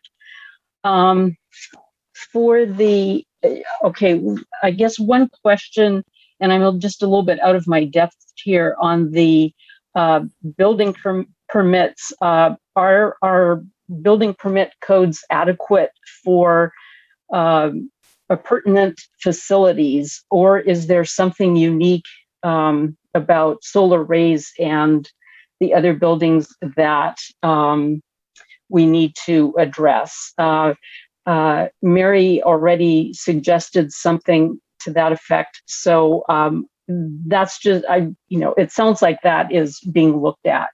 Uh, my other question is on gravel. There's no gravel, right? That seems to be the um, implication, but you know, gravel would be bad because that's just really hard to move on for, from. One thing I would request um, under the um, the um, application and required documents under uh, existing conditions, B existing conditions, and under three, the location and size of any abandoned or current wells, and then in parentheses you have oil, water, geothermal, etc., is to specifically add injection wells. Um, I realize that that injection wells would probably be covered under etc., but because of the unique uh, problems uh, or potential problems of in, uh, injection wells, whether they are plugged or unplugged monitored or unmonitored, um, it might be good to uh, insert specifically them in either item number three or give them their own line. Um, and uh, and then um, under uh, standards, um, let's see, that's the um, uh, there are lots of suggestions for uh, ways to mitigate that are not. I think it's worded um, under the standards for farmland. Um, there's four examples under the such as, and I would uh, have more um, items under that, but that might uh, be best saved for when individual applications uh, come in. One final question is, um, I'm just, how long does it take to get uh, a solar farm up and running? Um, I guess I'm just curious about that. So um, any other time, I will I will hand over to Zach uh, if he needs a little bit longer. Thanks. Thank you, ma'am. Luke Sinclair, Chair. Uh, I suppose then, Mr. Pastora, did you want to present now? Yeah, be happy to. Uh, thank you, uh, commissioners. Uh, good evening. Um, appreciate the opportunity to supply a public comment on behalf of Sierra Club, one of the oldest and largest grassroots environmental organizations in the country. We have about 5,000 members across the great state of Kansas, 583 dues paying members in Douglas County, and 861 supporters in the county. Uh, I happen to live in a rural area just outside the county, so um, all this discussion is meaningful to me personally. Uh, the Sierra Club is proud to uphold its mission to educate and enlist humanity protect and restore both the quality of the human and natural environments. We care about people the communities, the ecosystems, and the natural resources that are fundamentals to life as we know it. But uh, as you know, sadly, our livelihoods and natural ecosystems are being threatened by the severe effects of climate change from hu- human produced greenhouse gases and the rapid pollution of the atmosphere. As Professor Reuman and as well as the United Nations report uh, articulated well, climate change is dire, it's upon us, and requires an urgent and scaled response. Thus, we advocate for 100% clean energy by 2030 and support a variety of means to get there, including large scale solar. Uh, we are here today to offer your, our support for the responsible solar development in Douglas County as you laid out. Um, large scale solar projects are a key solution here, and it's clear by Douglas County's planning uh, proposed regulations that it's clear to you that also uh, the interest of protecting topsoil, agricultural opportunities, trees, water bodies, next door neighbors, and other environmental interests uh, are important. Uh, the regulations we see here strike a balance of economic and environmental interests uh, to serve the public and invite much needed investment into solar uh, in the county. With that in mind, we do have some suggestions to make your regulations even better. Um, first, uh, let me say that low impact solar design is the way to go. It's it's keeps to- topsoil intact, promotes native vegetation underneath the panels, and it's likely to be the premier standard of large scale solar going forward. Let me tell you why. Uh, Department of Energy's uh, um, research has showed that by keeping uh, vegetation and native vegetation specifically um, underneath the solar panels, uh, we can be able to produce food, retain water and soil in a better uh, way, and even reduce um, costs uh, for the developers. Uh, rather than utilizing turf grass or gravel under the solar arrays, we can utilize these low impact, kind of sustainable designs to avoid expenses from excavation and ground clearing, but also soil erosion, mowing, and spraying. Uh, and, and even flourishing vegetation can even boost renewable energy from the solar panels because it cools the panels off with increased evaporation and, and ground shading. Um, so we would encourage that. Agrivoltaics is also promising, but we wouldn't write that into the regulations um, as we would basic low impact solar design that you've incorporated from, from our view into the standards. Um, important that we shouldn't be in the business of over-regulating landowners and developers in solar siting. You provide a great minimum basic standards uh, for critical energy transformation, but we should not disallow the opportunity for farmers or other landowners on top of top prime farmland to be able to harvest a solar crop. Okay. We're lucky to have a lot of prime farmland in Douglas County, but we also have a great solar resource. So should, we should respect the property uh, rights and market ambitions for both. Um, and you heard that, you know, right now you could argue that there's a critical, more critical harvest uh, for humanity in agriculture, and that's dealing with the, the climate change issue. A couple more points. Uh, we suggest deleting the 1,000 acre project maximum.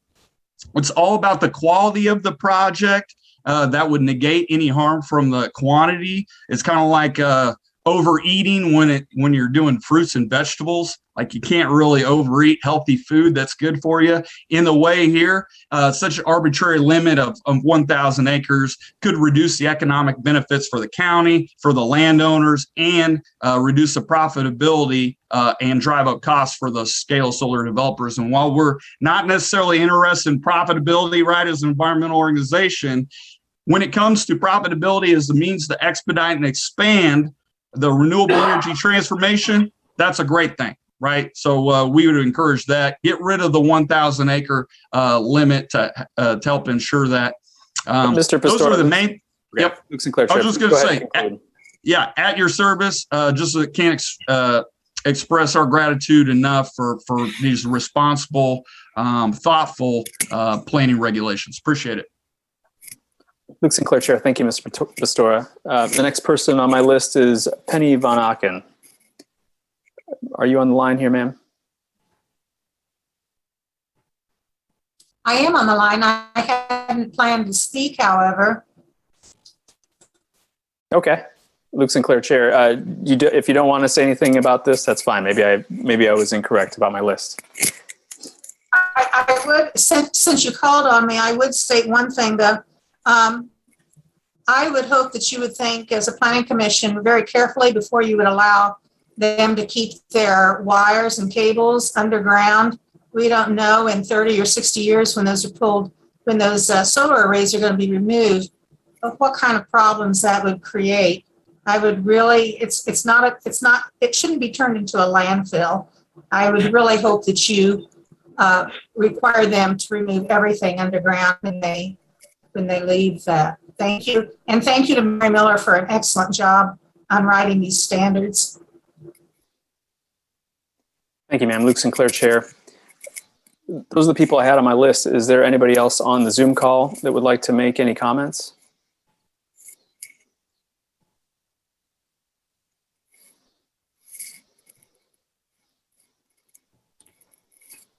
This is Becky Pepper, Planning Manager. I'm not seeing any raised hands uh, on the Zoom, but we do have individuals here in the City Commission room. Luke Sinclair, Chair, thank you. Um, then any individuals in the uh, in the room there, if you'd like to make comments, please please go ahead and step up. And if you wouldn't mind um, stating your name uh, for everybody on the call.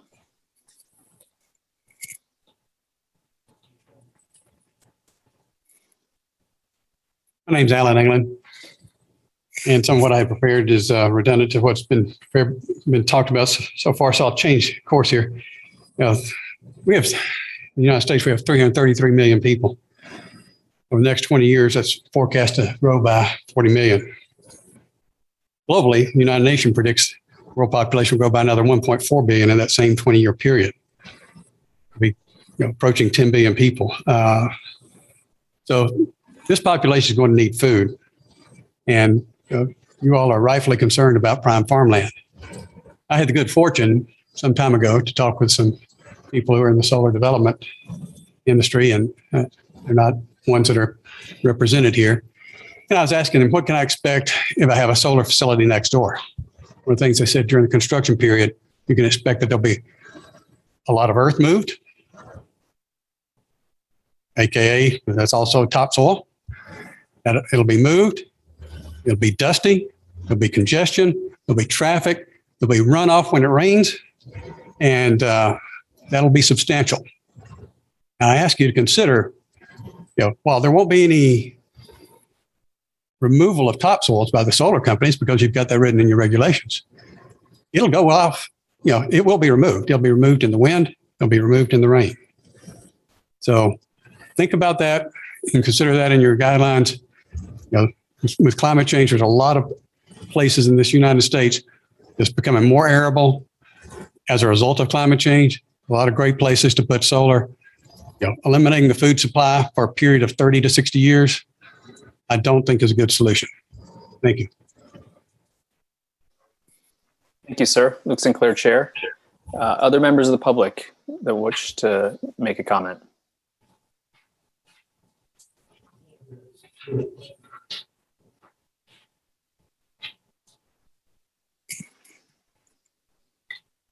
Hi, my name's Travis Hardy. I live out there where this is, you know, going to take place.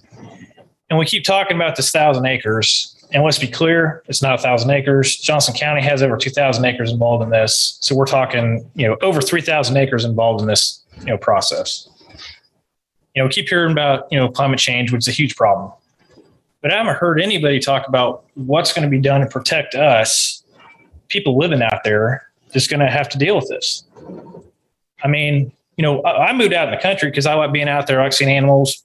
You know, I didn't move out there. I want to see solar panels. My property value is going to go down. I mean, bottom line. And so who's going to protect me from that? My biggest asset I have is my house. And I'm going to, you know, lose, you know, I'm going to lose out of this deal. I don't know what I'm going to get because we've heard from NextEra, power's going in the grid. So we're not even going to get the benefit of the power here, which is a bummer, right? So I'm trying to figure out, you know, what's being done for us.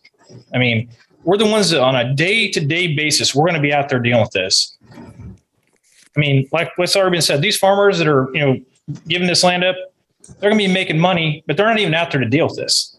So it's real easy for them to say, oh, yeah, sure, take my land, use it, you know, pay me, you know, the, the amount of money you're going to pay me, and out of sight, out of mind. But I'm just asking, you know, for us, it's a way of life out there. I mean, we like being out there because, you know, we don't live in town. You know, it'd be nice, you know, to think about that instead of, you know, all the other stuff as well. I mean, what's going to happen for me? Am I going to want to stay out there?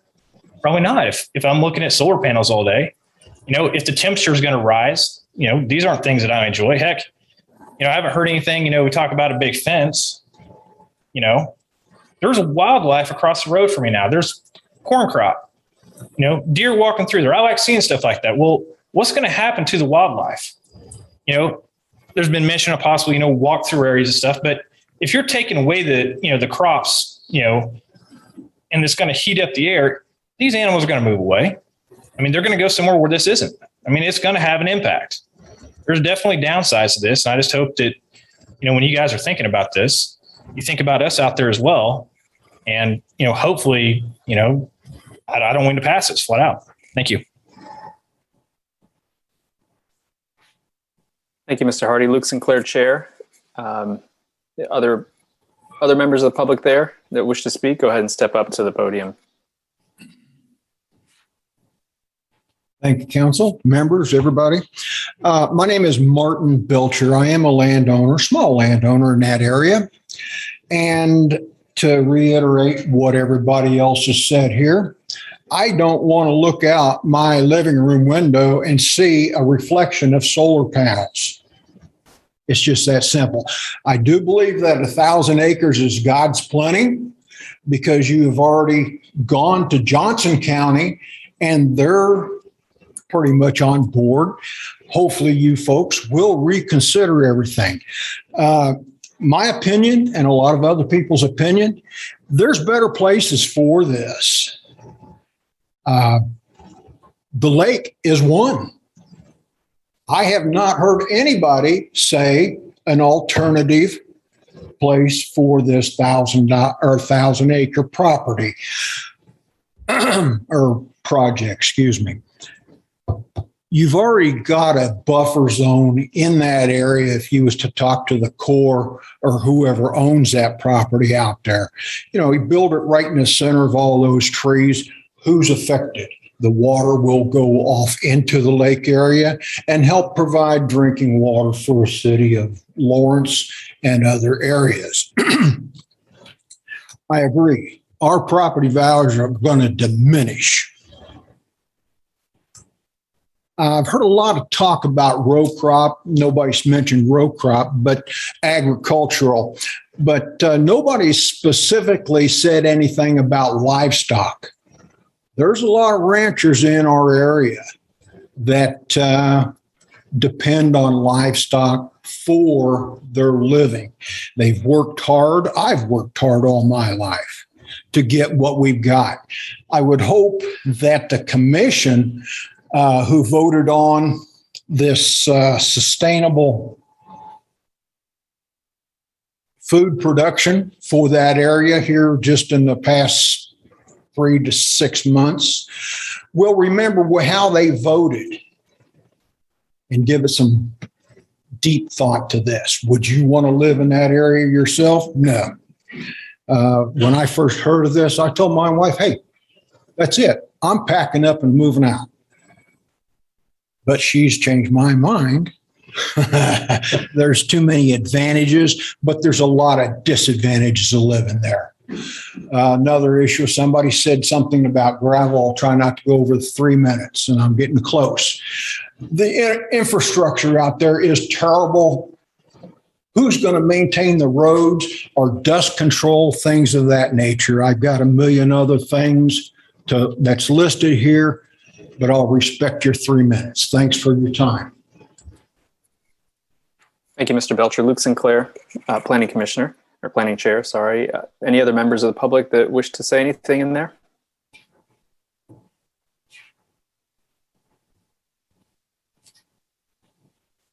My name is Sue Enright, and I don't want to repeat what a lot of the others have said, but my main concern is is it seems like a lot of other people knew about this meeting, but all the people that were going to be affected that live around the area, we weren't told. We had no idea this was going on. Luckily, someone found out and started calling all the rest of us. Um, we also we would like to know the list of the chemicals that will be used. And again who's responsible for the application? We cannot stress enough about this chemical use the chemical drifting and the runoff. We are already a no spray sensitive crop area we have varieties of plants inside and outside of our greenhouse. Also, there's neighboring grape fields and vegetable fields growing within a mile. And to say again, we have sandy soil. All four of our wells enter the water enters at a 24 to 40 foot level. Years ago, a power company contaminated our well. We received no help from Douglas County or the state of Kansas concerning the misuse of this chemical. We're wondering who's going to protect us now. It took 10 years for that chemical to be flushed out of our well. Who will be responsible 30 years from now as far as cleaning this up when it's not in use? Are the solar complex companies going to be responsible for the mess or will they pull out and leave it for us? Who will put it back the way it was in the beginning? Please put yourself in our shoes. Is this something you want to look across from the street from your home? Think about us too. Thanks. Thank you, Ms. Enright. Luke Sinclair, Chair.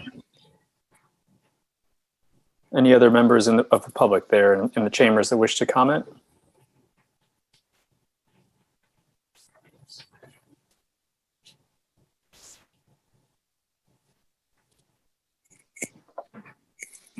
Good evening. My name is Richard Lungstrom. Um, I live in Lawrence. I'm concerned, however, I, I also was only made aware of this issue very recently, and so I'm not really up to speed on everything that's gone before. I don't think, however, that the equities balance very well for the development of larger scale solar in Douglas County. The reason being, Douglas County's not a huge county. It's one of a handful of counties with an increasing population these days in Kansas. Um, and uh, we do have a number of areas with sensitive soils. I think what Ms. Francisco and what Mr. Fuller said earlier combined suggests that there ought to be some kind of zoning whereby um, this kind of development might be allowed some places and not others based in part on soil type and not just the agricultural use of the soil, but the erosibility of the soil. A lot of the argument in favor of developing solar energy around here is probably a, mostly a feel good uh, argument. That is to say, that we ought to lead. Well, I don't know that. I don't know that this sort of race to the race to the bottom for using large tracts of land in a, in a limited area under a lot of development pressure is necessarily a really I don't know that that that this kind of industrial development is really a very good use here when we've got a lot of areas of the state that are losing population and are losing um, their access to water for uh, for uh, agricultural purposes. Um, I had a lot of things I was interested in saying, but I wanted to to cut to uh, cut past a lot of that because I see that a lot of it's already been addressed. Um, I just fear that that we're losing sight of and of of the uh, environmental equities here. There may be other. And basically, if we do keep a thousand acre or smaller cap on the size of these developments, it may point to the uh, power companies that this might not be the place and the time for those projects some point they may be able to have profitable projects on parcels small enough. But i don't think at this point they they really can um, and so it just might point to better viability of their projects in other counties. Um, and consequently i think the planning commission needs to stand its ground on that and protect the rights of people who, whose interests here are already at stake as opposed to those of people from other places who do not have a long-term vested interest in the county. Thank you. Thank you, Mr. Lundstrom. Luke Sinclair, Chair. Other members of the public, feel free to step to the podium.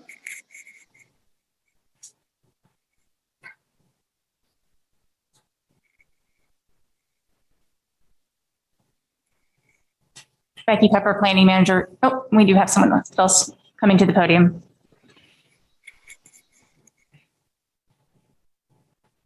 Hello, my name's Mike Young. Um, I just heard about this from one of my neighbors a couple days ago. Uh, like I said, it's kind of been kept secret from a lot of us that live right there. I don't know. I have not seen a map or any of that because I just learned of it. I don't know how much land around me it's going to take in, but from what my neighbor tells me, I'm going to be dead center of it and it's going to be on all four sides of me. And this does not make me happy. My uh, land, what it's worth, uh, is going to go down in value tremendously. And I moved out in the country, out in that area, because I got bought out by the intermodal when it went in at Gardner and had was forced to move. And now it's looking like I'm going to be forced to move again because I'm going to be in the middle of a of a solar farm. So it's it's not a good thing as far as I'm seeing it. But thank you.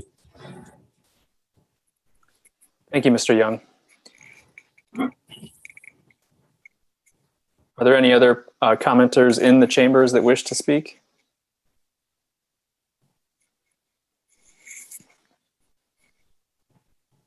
Becky Pepper, Planning Manager. Uh, There do not appear to be any others uh, to speak. Thank you, Becky. Luke Sinclair, Chair. I guess last call for anybody on the Zoom call uh, for public comment.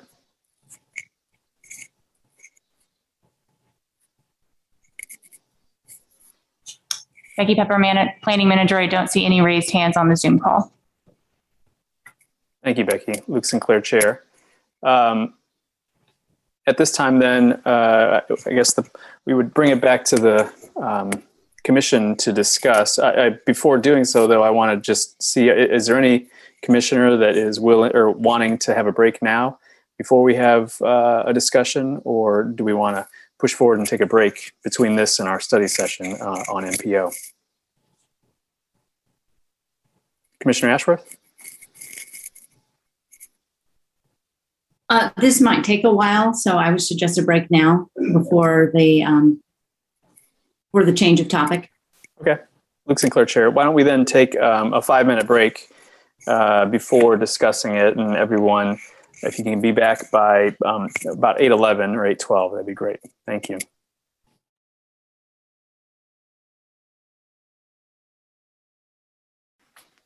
Mr. Chair, the room is ready when you are. Hey, Jeff.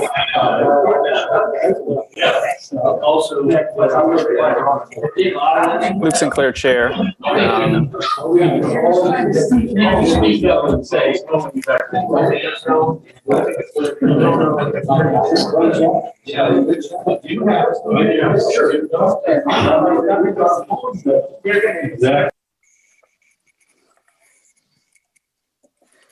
Uh, Luke Sinclair, Chair.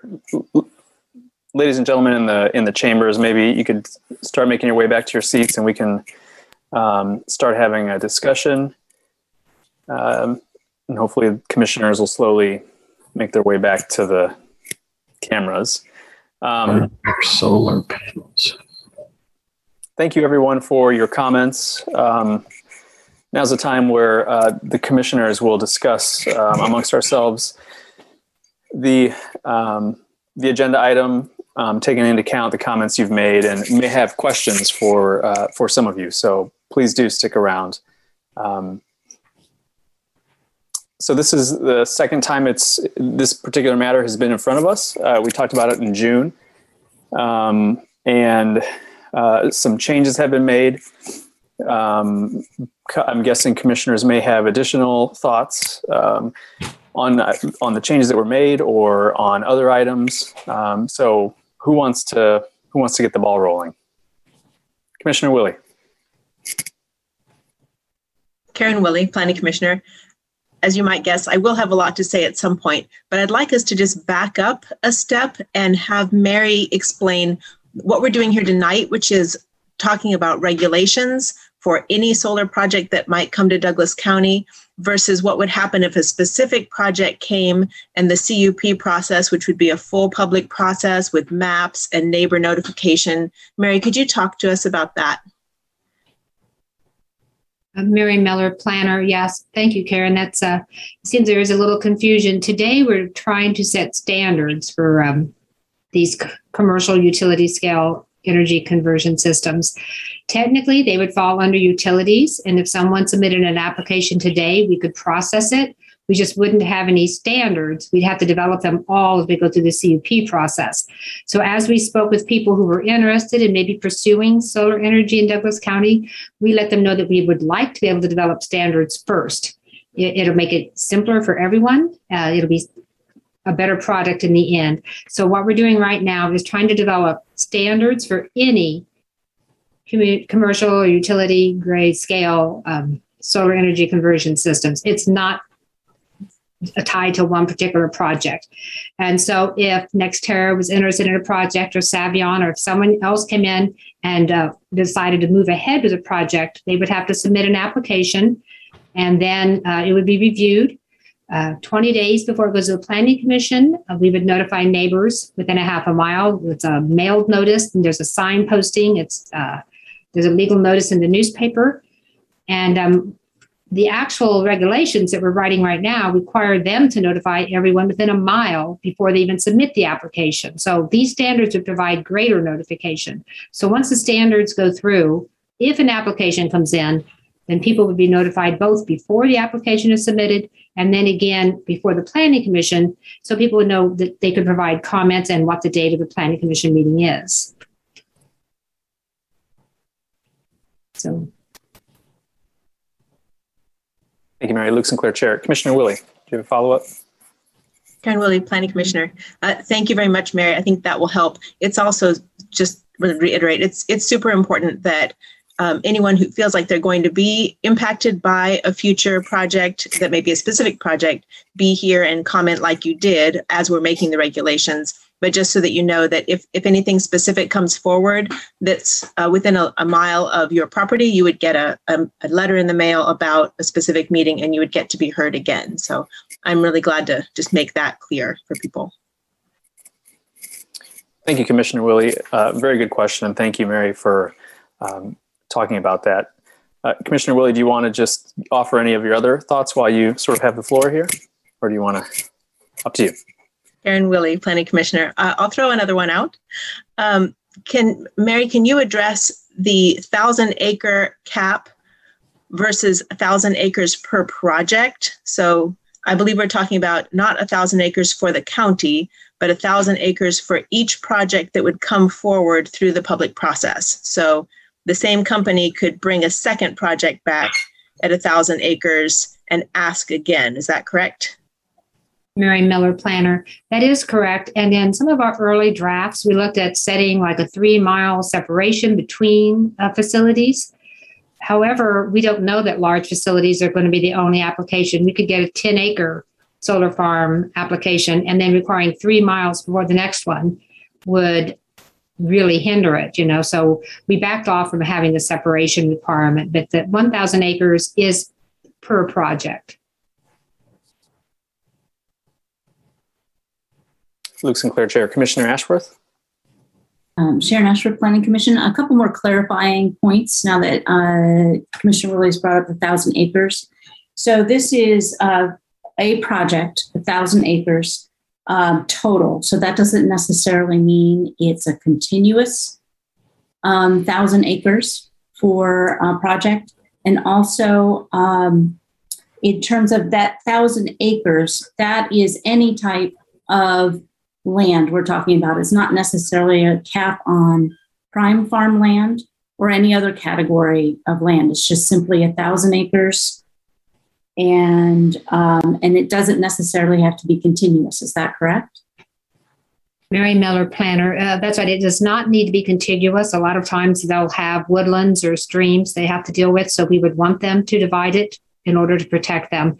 So it does not need to be contiguous. In order to be efficient, I think they'd like to be as close together as possible, but it's not required to be contiguous at all. And, and you're right, it is just for any type of land, 1,000 acres cap. So anything under the solar arrays, regardless of what type of land it is.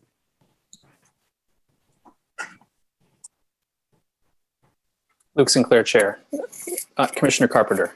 Oh, sorry. Well, first, Commissioner Carpenter, before you go, Commissioner Willey, did you have an, anything to add or talk about on that the acreage? No. Okay. Sorry, Commissioner Carpenter.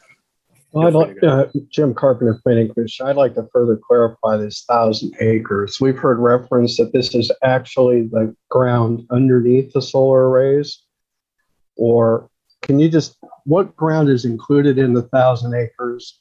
And what additional ground is actually needed to get a thousand acres of solar arrays, if that's how we're measuring? Uh, Mary Miller Planner. Um, it's the area under the solar arrays. And so when you look at the solar arrays, when they stand straight up, you know, they angle. So we would draw a per- perimeter around the solar arrays. And if they are, are separated, you know, you would just use an aerial drawing and the area within the soil arrays, not the access drives, um, not vegetated buffer yards around them. We're just looking at what's under the solar panel, the solar arrays, and that's what we would use for our 1,000 acres. Jim Carpenter, Planning Commissioner. So, in essence, what we're saying is a particular solar project could be several thousand acres out of agricultural productivity to get to a thousand acres of solar panels. Is that correct? Uh, Mary Miller Planner. Uh, basically, I don't think it would be that many acres. I don't think they'd want to put in unnecessary access roads just to expand their project. Usually being condensed is much more efficient, but they could probably explain that better. We just wanted to make sure we were able to protect environmentally sensitive lands without infringing on their area. So we have two values. We want them to avoid wetlands, stream corridors, and not to go in and clear cut trees. And with wetlands and stream well, some stream corridors, we have some provisions. We don't really have any strong provisions for trees. So some of the environmental protection standards are pretty voluntary. So in order to get them, we want to protect environmentally sensitive lands and we want to allow them room for their solar arrays. And that's why we're keeping those out of the area. If they, I think you're saying if they just decided to fence off a huge area, for instance, setbacks, if we require setbacks, we would not count that in the 1,000. So having smaller setbacks would reduce the size. We just want to make sure we have large enough setbacks to do the job. Okay, Jim Carpenter, Planning Commissioner. I can't recall ever seeing a conditional use permit that wasn't a contiguous plot of land that we were considering. So if we're talking about you know, getting to a thousand acres, we're going over streams, we're going over roads. When a conditional use permit for one of these facilities come forward, is this going to be one big block, whatever shape it is, that all touches each other, or are we going to skip with parcels? I mean, how does that work as far as a conditional use permit? Yeah, Mary Miller, planner. When a conditional use permit application comes in and you'll see the legal description, we use the entire parcel. So if they have five acres on a 40 acre parcel, your, the CUP is going to note 40 acres. So you may have a 5,000 acre CUP just because maybe they bumped five acres onto several. I don't think it'd be that big, but because we want to notify neighbors. And if you only use the small portion that they are on that property, when you notify a certain distance, you're going to miss a lot of people. So we always use the established parcel, regardless of how much of it they use. And that is when we do the CUP and we say this is this many acres, but then we always say this is the amount of acreage that's actually being used for the use. And we do that quite a lot. We have uh, we've done 80 acre farms where they just wanted to put an industrial scale. They had a, a little factory kind of thing in a, in a shed. So it was 80 acres, that was listed on the CUP application. We notified everybody around the 80 acres, but their actual use was only two acres because that's where their building was. And that's how we would treat this. And you're right, we seldom do things that extend over road right of ways. But in this case, the size of the project, um, we would. And I think with wind farms, it was probably the same way because a lot of wind farms might jump road right of ways as well. Thank you, Mary. Mm-hmm. Sinclair Chair, Commissioner Willey. Just wanted to give a little context for a thousand acres in Douglas County. Um, so I serve on our rural fire department, so we we get to go to a lot of grass fires. So I have a, a pretty good understanding of of who has large acreages in Douglas County, and I only know of two landowners. And Tanya could probably run this for another meeting if we wanted uh, that have plots, uh, individual parcels, or contiguous ownership that is 800 acres um, no more. Um, so th- one of the farmers, one of the larger farmers in the county that I, um, farmer ranchers that I ranch with, um, manages about 3,000 acres between owned and leased land, and that's in about 25 different parcels. So I think realistically, what we'd be talking about, and I'm happy for um, any of the folks from NextEra or, or anyone else to weigh in on this, would be uh, an 80 acre parcel here, maybe a 160 acre parcel here, and smaller parcels beyond that. So the thousand acre project of, of what's under the solar panels would be a lot of parcels, not just a few. So if anybody else wants to comment on that, that's my take. Uh, looks like Tanya might. Hi, Tanya Voigt, Zoning Director. I think it's also um, important to think about that a lot of the property owners, not all, but there will be property owners that will be non-participating, which means that they will not be leased with the company. And so there will be parcels that are non-participating, not leased, and they will be skipped. So that's another reason you're not going to get that contiguous ownership because some parcels are just not going to be leased property owners.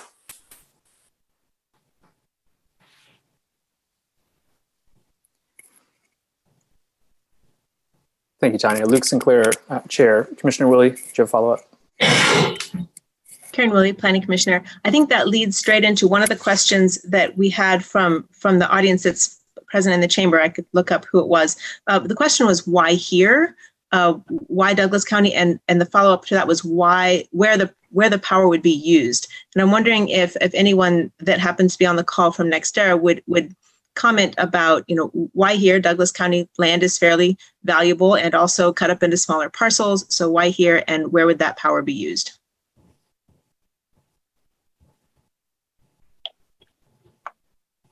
Hey, this is Billy Wilkins from NextEra. Can you guys hear me okay? Yes. Hey, first off, thanks for the question. Um, I'm the developer for West Gardner Solar. Um, you know, it's a pretty simple uh, answer, I guess, in some ways, but our siting process includes uh, many factors, and one is proximity to transmission. So there's actually West Gardner um, substation, which is in the area, so we can actually transmit the power directly to the grid um, and, a, a relatively close proximity to the actual area where we're, we're trying to acquire land. Excuse me. Um, so it's close to transmission, also relatively, you know, accessible land that is flat and can be built. Um, and uh, you know, there's other conditions that are a deal, but mostly it's proximity to transmission.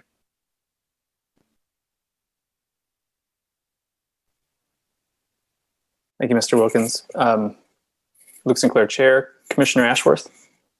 Sharon Ashworth, Planning Commission. Yeah, uh, just piggybacking on what Commissioner Willey asked, um, someone, one of the industry representatives here could talk about um, the viability of a solar facility that is many different parcels that make up the so-called farm.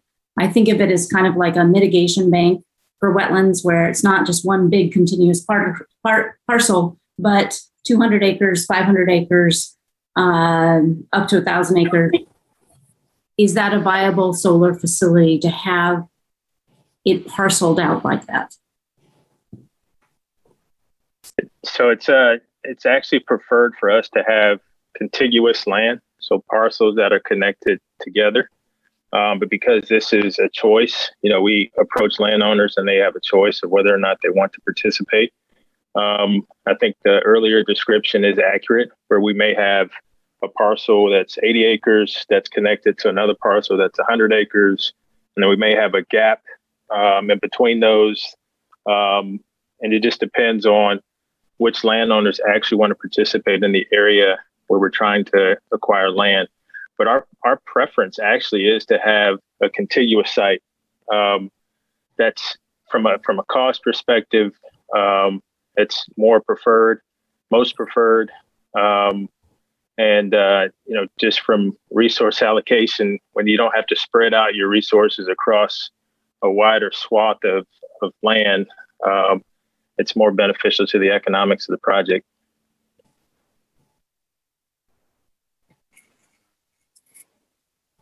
Thank you, sir. Luke Sinclair, Chair. Commissioner Ashworth, did that was that a satisfactory answer? You have any, okay.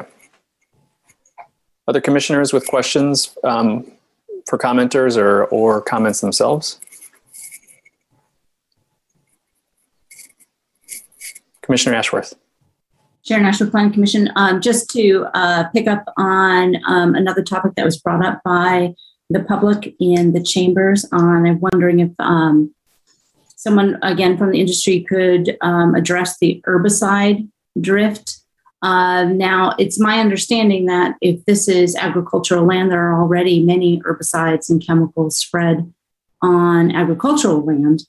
Um, so I don't know what might what might be different about the chemicals uh, for vegetation control that might be used on a solar facility. She wants to make comment. I'll try to talk to that one. Again, this is Billy Wilkins from NextEra. We're no different than any other um, company operating in the area where we would have to comply with all local laws. You know, I think, you know, the reality is that people have been living safely um, around solar panels for generations. And, you know, the panels themselves are made of solid materials and don't pose any chemical hazard to the general public um, or the underlying soil or, or groundwater. Um, so, from the perspective of what's actually in the panels, there's no danger. Now, I understand you're probably referring to treatment of the of the land, if there's any um, treatment of the grasses that may be in the area. But for all that, we would be in compliance with um, whatever the local regulations and laws are.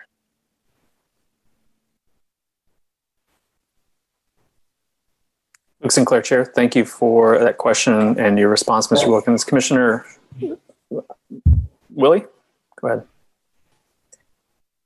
Karen Willey, Planning Commissioner. Yeah, I'd like to tag along with that. I think the specific concern was, uh, you know, chemical drift from herbicide use uh, for maintaining the vegetation around the panels, and I think that's, uh, you know, I do recognize that, you know, agriculture, commercial agriculture does use a lot of products, but that's not to say that they are safe or not problematic for the neighbors, especially for specialty crops. So um, I think if, if what we're going for is is land that is um, hopefully has a continuous a continuous vegetation under it, but that is maintained with minimal chemical use. I think we may have to um, spell something out, and we can't. I don't want to discontinue, disallow chemical use, but I think we could, uh, you know, like 2,4-D and dicamba that are specifically known to drift and cause problems for specialty crops and people's gardens and orchards and things like that nearby. I, I think something that could be spelled out.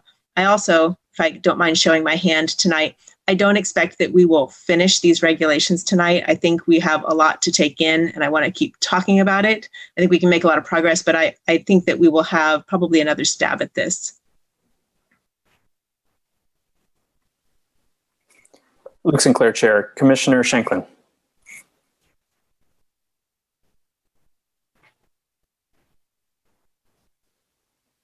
Commissioner Shanklin, uh, go ahead and offer your thoughts. I, I, I didn't hear me being recognized.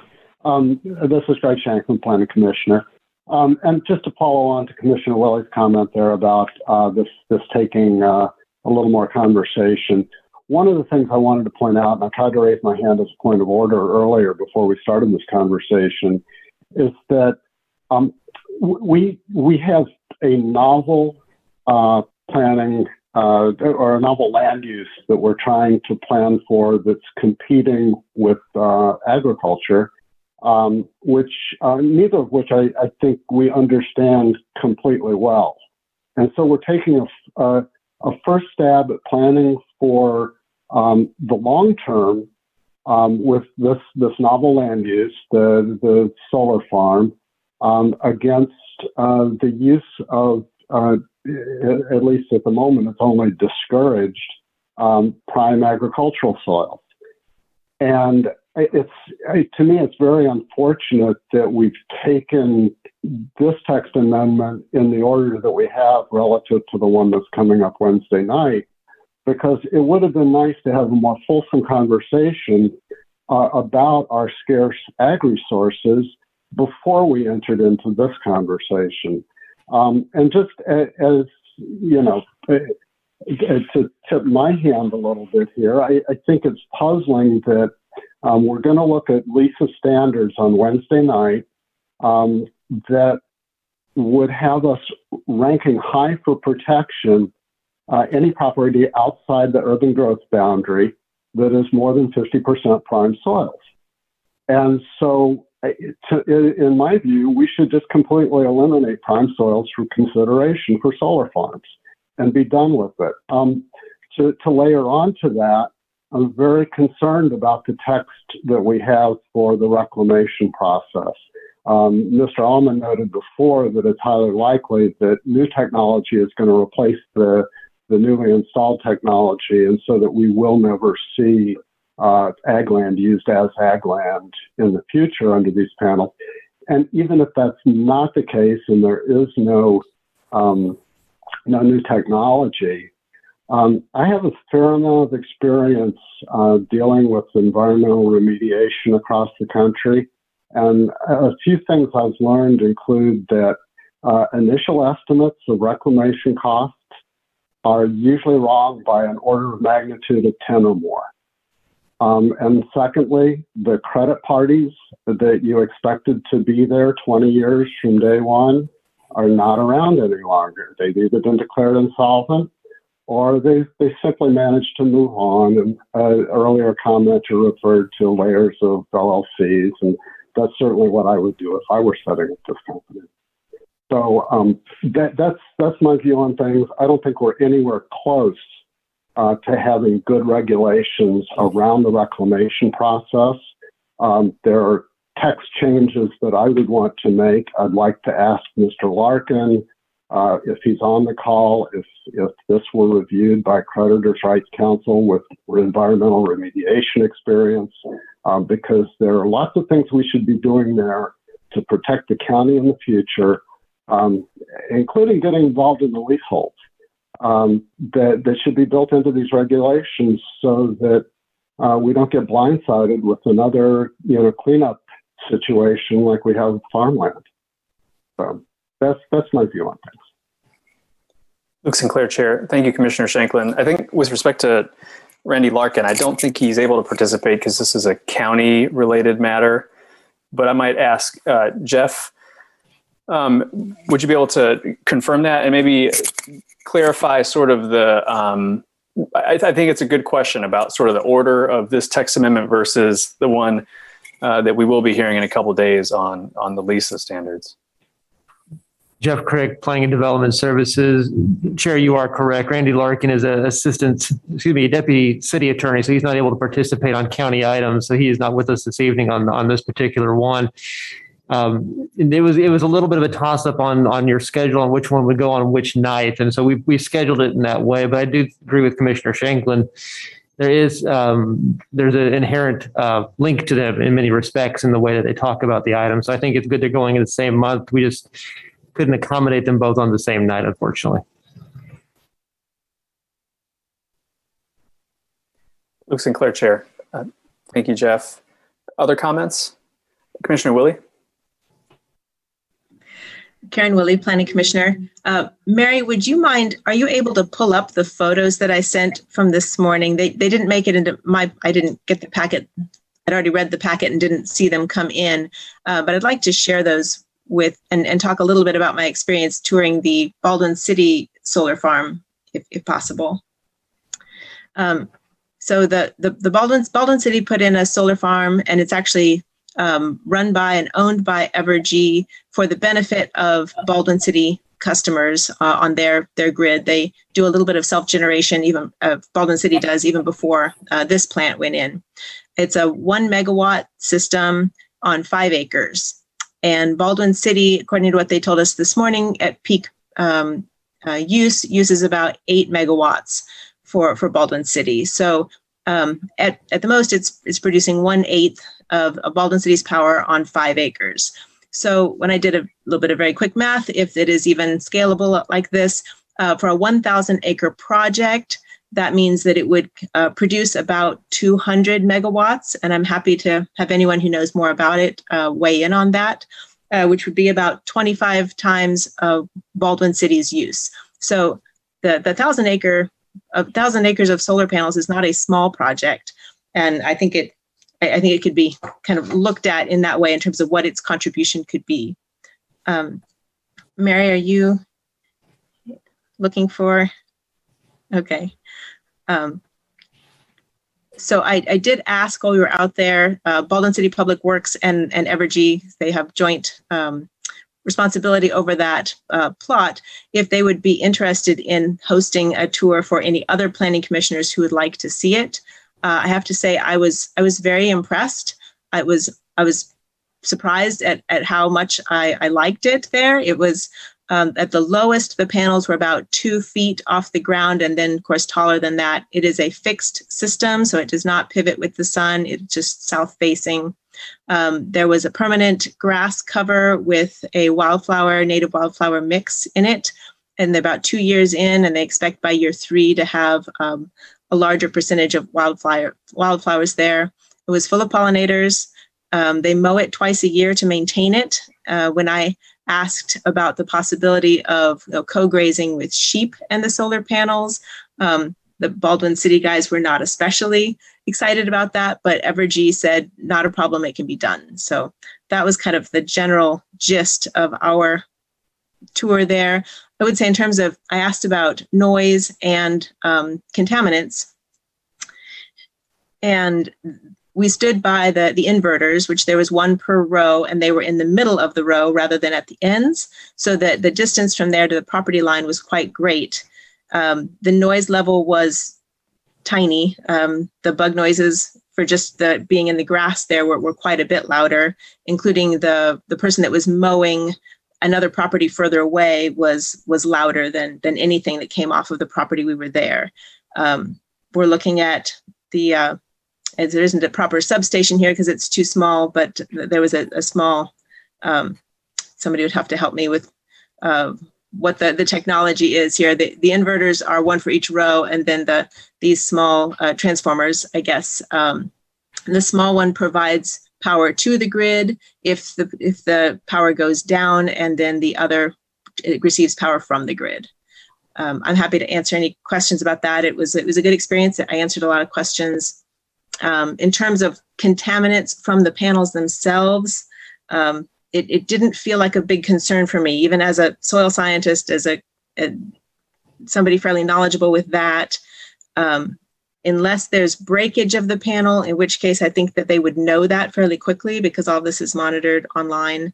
Um, that would be an issue and they'd have to be replaced. But that was my general experience.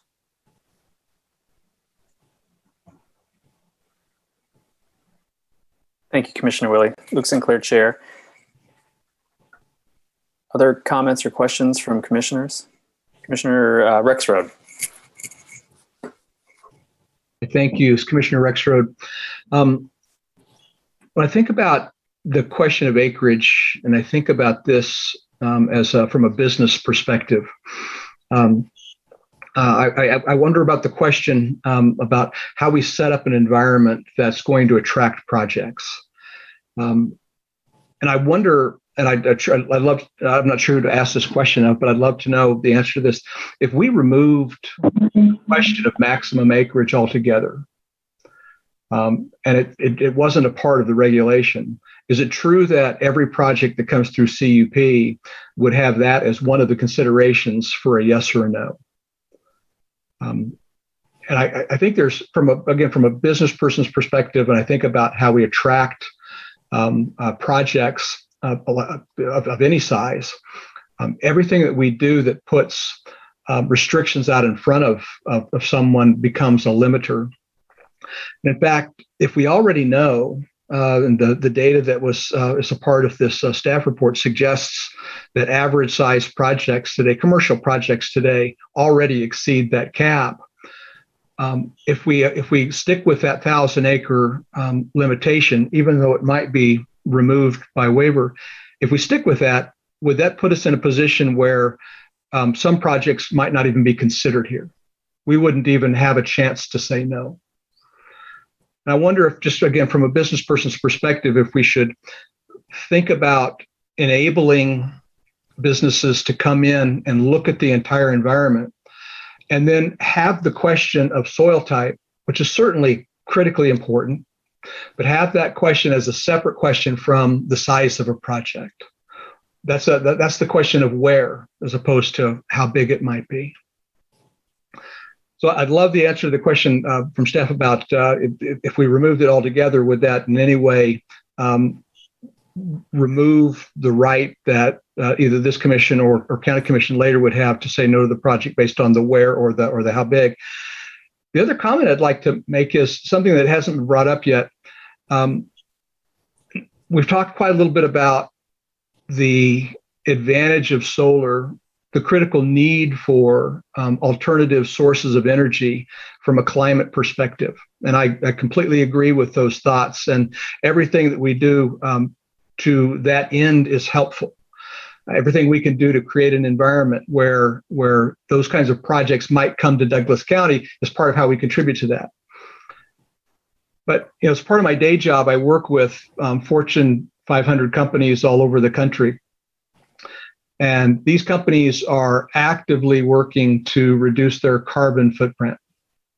They're looking for ways that they can um, uh, uh, build their business and contribute to uh, either a carbon neutral kind of position, which makes counties like Douglas County, if it had a renewable energy source a prime location for them to consider. That gives Douglas County, our chamber, everyone around here, just one more economic development tool. That's something that hasn't come up before, but I know that it's something that's out there in the mind of corporate America. So just the combination of those things has me leaning towards this idea that if we remove the language on cap altogether and let projects come, because we always have that right to say no about where it is or how big it might be. So stop there. Luke Sinclair, Chair. Um, thank you, Commissioner Rexroad. Uh, Mary, I guess would would you like to address some of those comments from Commissioner Rexroad? Would you be Mary able to? Mary Miller, planner. Yes, I I understand. He was asking if we did not have the 1,000 acre cap, would the commission have the ability to deny a project? And you do on a conditional use. You have the ability to deny a project in total or when a project comes through, you can deny it on certain parcels. If for some reason you feel a parcel shouldn't have um, solar panels on it, you know, maybe it's some features about it you find are unacceptable. Um, it's a lot like when a quarry comes through. I just have more familiarity with those. We had one that came through, it was going to be 900 acres, which is pretty huge for a quarry, but based on the location, the commission found it was acceptable. Had you not, you could have said we would approve 500 acres. So you do have the ability it's a conditional use. They have no guarantees when they submit. And so, you know, it's uh, the commission can decide and they can place additional conditions even that aren't in the standards. Luke Sinclair, Chair. Commissioner Ashworth? Uh, Sharon Ashworth, Planning Commissioner. Uh, also, uh, I have a couple comments um, about the thousand acre, but um, just what Mary just said. Um, makes me think even strongly that I think this thousand acre cap is somewhat arbitrary. Um, I, it doesn't mean a thousand acres of prime farmland. Um, there can be uh, gaps in a thousand acre project um, to accommodate environmentally sensitive lands. Um, as uh, Mary Miller just said, we can approve certain parcels, not other parcels. Um, so I'm finding that flexibility uh, a nice environment. And I, I just find that thousand acre cap somewhat arbitrary. I don't think it allows for creativity. I don't think it allows for um, businesses to find this area attractive for solar farms. Uh, I think a solar farm um, in Douglas County uh, is, a, is a statement and um, we'll add to at least our attempts for a climate mitigation plan, which is something that we're taking up um, in the coming months or a year, is a climate mitigation plan. Um, and then the other uh, comment I had is terms of reclamation. Um, I am also familiar with a number of reclamation projects and share the concerns of uh, a couple of the other commissioners about reclamation projects. Um, however, uh, these sorts of projects, um, many of them uh, are actually could in fact do an be an improvement in terms of the soil. If you're going to put native vegetation uh, on these areas, that's actually a long way towards rec- reclaiming um, the fertility of the soils in this area. Uh, if you're going to have maintained native perennial ground cover there, uh, that's a long way um, into when you pull up those solar panels at, at, a decommissioning. You've you've already managed to reclaim a good portion of the the viability of that soil and the protection of that soil from um, erosion.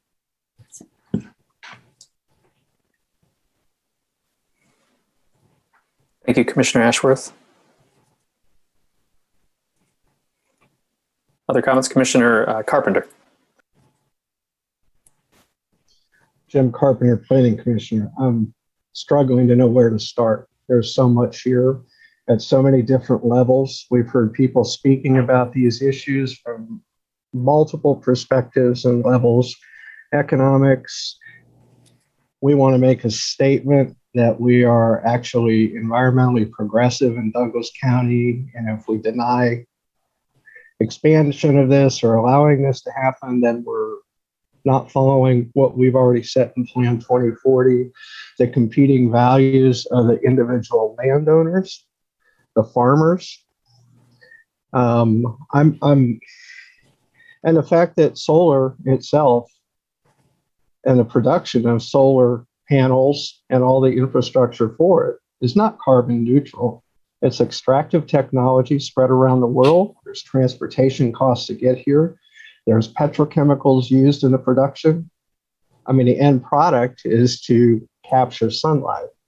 I don't like the term solar farm. That came around a long time ago to try to make these projects more palatable, to try to get interest in them. This is a this is a utility. This is a solar powered utility, not a farm. And I don't want to literally sell the farm for solar utilities. I think we have a balance here. I think solar is incredibly important and a laudable goal, and we need it.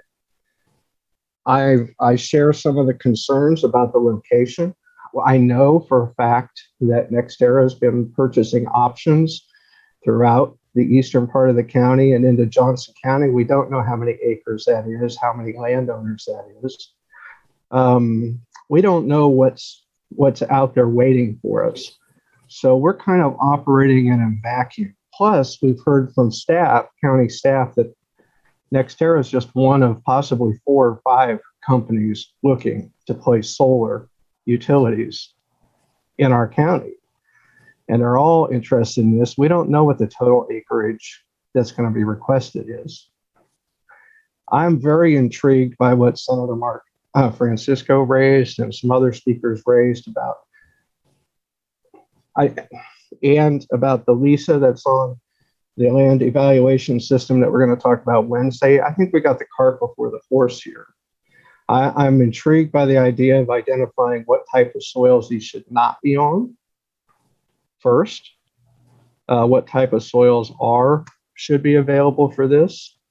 Um, we kind of need to have an inventory of just what we're looking at because every every acre we put under solar we take out of ag production for as one speaker said 30 60 possibly even longer as technologies improve as michael Almon pointed out we'll probably replace these and come up with more efficient ones. And they're not going to as long as they're making a profit and contributing to the grid. Um, you know, we're not the best area in the state for collecting sunlight. You look at the solar maps, it gets better and better as you go west and south, which is also land that doesn't have water for agriculture. So, you know, part of this is about easy distribution to a market. We have no guarantees that any of these are going to come and help us. There have been questions posed to NextEra on their Facebook page, which has been up since December.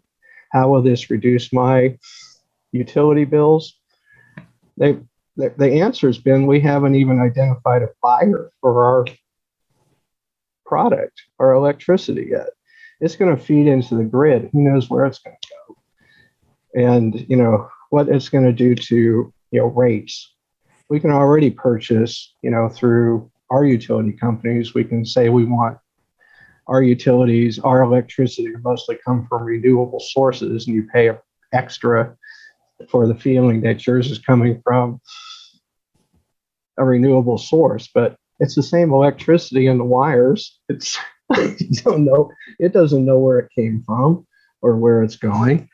So you know, there's a lot of issues here, and you know, I, I, looking at the map, we have 456 square miles of land in our county. And a lot of that's got buildings on it already. I, I know the county's got maps of how much is already built, how much is parceled out, how much is available for agriculture. I think we need, need some larger discussions. How much agricultural do we need to protect? Because with climate change, we've heard this, you know, we could, we're going to be able to grow less as growing conditions change. Transportation systems are going to be more expensive to transport food. Are we going to have to pull more into local agriculture to feed ourselves down the road over the next 30 years? I don't know. I don't see this as land agricultural land when you're talking 30, 50 years you know, I don't know what it's going to do to the land. I don't know what the reclamation is going to be. We've heard those issues too. I want to see solar utilities, but I don't want to lose our ability to grow the foods that we might need down the road, since most of our county is very good for growing crops and livestock. And other counties don't have that you know we don't they don't they aren't blessed with what we have here. So i don't want to we have to find that balance and i think we're just at the beginning of that conversation. And whether we're attracting industry to douglas county or not we have to weigh it against that the long-term value and sustainability of our county and our cities in our county. You know we could we could have maybe we'll have more solar utilities in any other county that doesn't help if we have to import more food at a higher price. So I don't know how we find that balance. I think we're on our way, but I think we need more information so we can figure out these rules. And um, I'd like to continue the conversation. I'll just point out also that at last Wednesday's county commission meeting, um, Commissioner Kelly was very explicit in his support for protecting agricultural land in this county.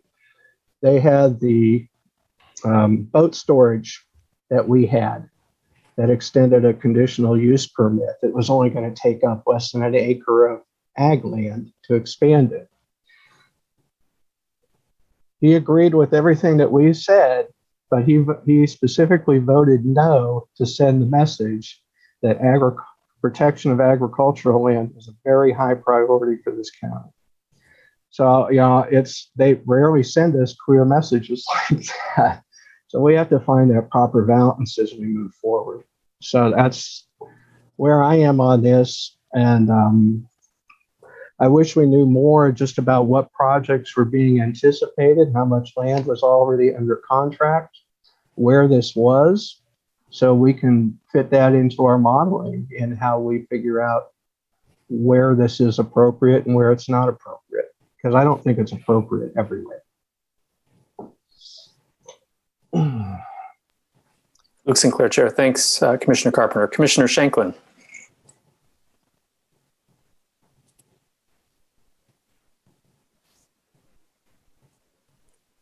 My apologies. I, I don't know if you can hear me or not. I, I've had to change methods of communication here. I got knocked off my phone call.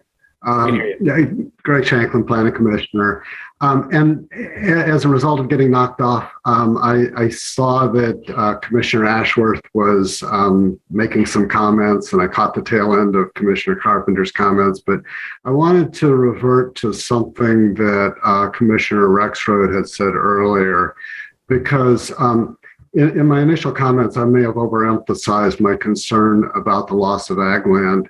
Um, I, I'm too, as as uh, Commissioner Rexroad is, very much in favor of finding good businesses for Douglas County. And one of the things I think we don't understand about this novel land use is what kind of business is it for Douglas County? Who benefits from it? Um, is it merely a tax rateable? I, I can't even speak to that because I, I don't know how utilities are taxed. Um, but that would be good information for us for our consideration here.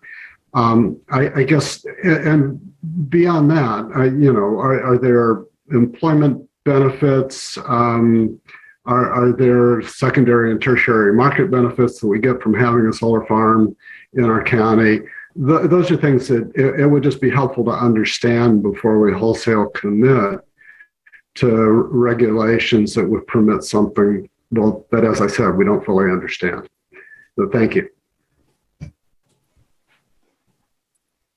Thanks, Commissioner Shanklin. Commissioner Ashworth? Sharon Ashworth Planning Commission, just a procedural question, process question for staff.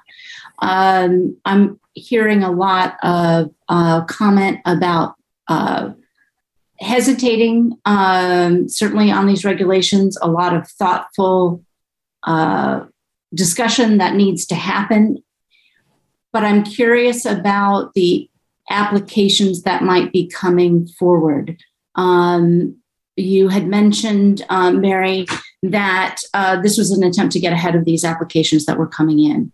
So if this, if our discussion of the regulations were to continue on, what happens is, does that mean any applications that come in would be discussed without these regulations? Would there be a process for hammering out these regulations with further discussion before a project were to come in? Can you tell us a little bit about what the implications are? I, Mary Miller, planner. I could try it, but I think I'll uh, defer to Jeff when I'm done. You know, unless it's a moratorium, people can submit applications. So an application could come in tomorrow for a solar farm.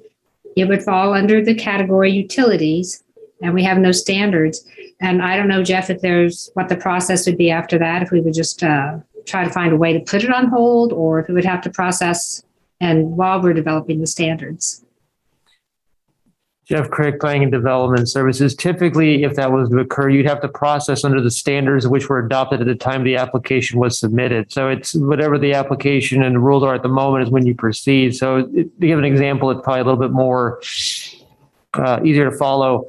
If somebody submits a development under one set of guidelines requiring a certain amount of parking, it's the guidelines that are applicable at the time of submission that apply. So if the text amendment was for parking was to come in and change the standard, but that application is still in process, that process continues under the guidelines that were applicable when it was submitted. So to kind of give you that, that, that long range look of those things.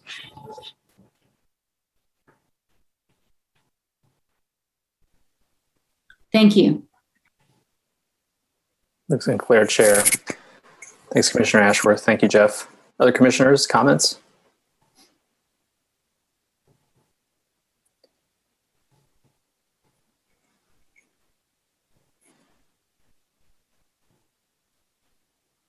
Commissioner Rexroad. Nice. Commissioner Rexroad, thank you.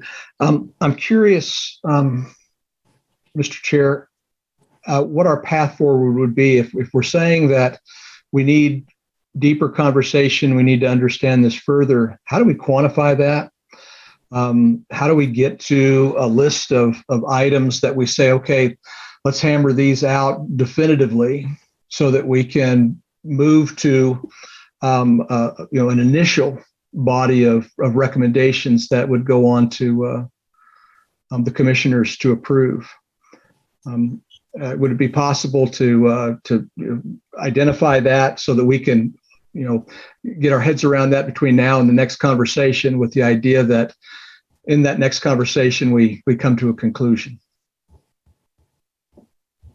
Luke Sinclair, Chair. I think it's a great question, and I honestly don't know the right answer. I I think we've covered a lot of different um, topics tonight and concerns, and I don't know. I guess maybe I would bounce that question back to Jeff.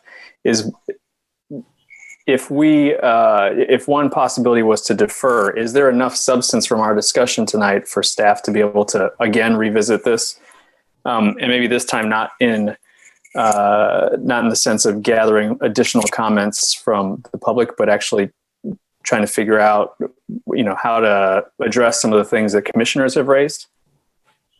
Jeff Crick, Planning and Development Services. Uh, to the chair's question, yeah, I believe we do have quite a list of, of items both the public has shared with us, and we've also heard from the commissioners this evening to kind of go back and start looking into it, researching, and getting more information for you. So we do have quite a bit of list and also defer to Mary to see if, if she would agree with that, or or if I'm if my list is just on my own here. But I feel like we got a pretty good direction of items to you know research and bring back for the commission's further consideration. And, and Mary, feel free to let me know if I'm stepping off base on that comment. Mary Miller, planner. No, I agree. I think the comments are very clear. You know that uh, everybody what they've said. I think there's a set of comments basically that we could look at, and it may be helpful after Wednesday's discussion on the LESA uh, that we might find more information from that that people are interested in. So I think we would be able to use just a discussion. Luke Sinclair, Chair. I mean, my main concern, I guess, in this is as I, I don't want this to be sort of a perpetual uh, um, effort to kick the can down the road. As each time we come back, see what um, updates have been made or suggested revisions. We talk uh, about a lot of different topics, um, feel unsatisfied, and kick the can down the road again. I mean, I think we do need to get something um, going and uh, recommended to the county commission. I share, however, uh, um, concerns that a few commissioners have raised um, about not having the benefit of um, hearing about the uh, about LESA. Um, I think that could be really helpful. One of my primary concerns about this is is is truly um, what we do with prime prime soils and and ag land, um, and how that's weighed against um, owners' rights. I think the Commissioner Carpenter referenced, um, and I guess economic development issues too. And I think LESA, that discussion at least would be very helpful. Um, Commissioner Willey, I saw you raise your hand. Karen Willey, Planning Commissioner. I have just a few concrete things that I would want to see to move forward with, and I am increasingly comfortable with the standards as uh, as the staff has been bringing to us. Um, the main one is, uh, regardless of soil type, if we are if we are putting the regulations in that we need for this to be, um, as as Commissioner Ashworth mentioned, you know, a, a benefit, long term benefit to the soils, which is you know permanent uh, standing vegetation that is managed without a lot of chemical use. If this acts as, I know Commissioner Carpenter doesn't like the term land banking, um, but I do. I think that's the, the goal that we're going for is to have solar production, yes, and it won't be, it, it may not be done in 30, 40, 50 years, but 100 years from now, and I think it's okay to think in that time scale that this land has more soil organic matter, more soil carbon than it did when we started, and than it possibly ever would have had under conventional agriculture. And then that land then is available and un, mostly unadulterated to, for use uh, for long-term food production. That matters to me more than soil type, uh, more than class one and two soils. Uh, I think it's a standard that we can and should apply to any solar uh, solar farm, uh, solar production area that we would we would talk about. And I think it's entirely doable. Uh, so in terms of very specifics, the, the soil tests that were asked for, um, I think an initial soil test for heavy metals to help inform the re- reclamation uh, process to know if there were, was any contamination that happened. And maybe that has to be done every 10 or 20 years just to be sure there isn't an issue.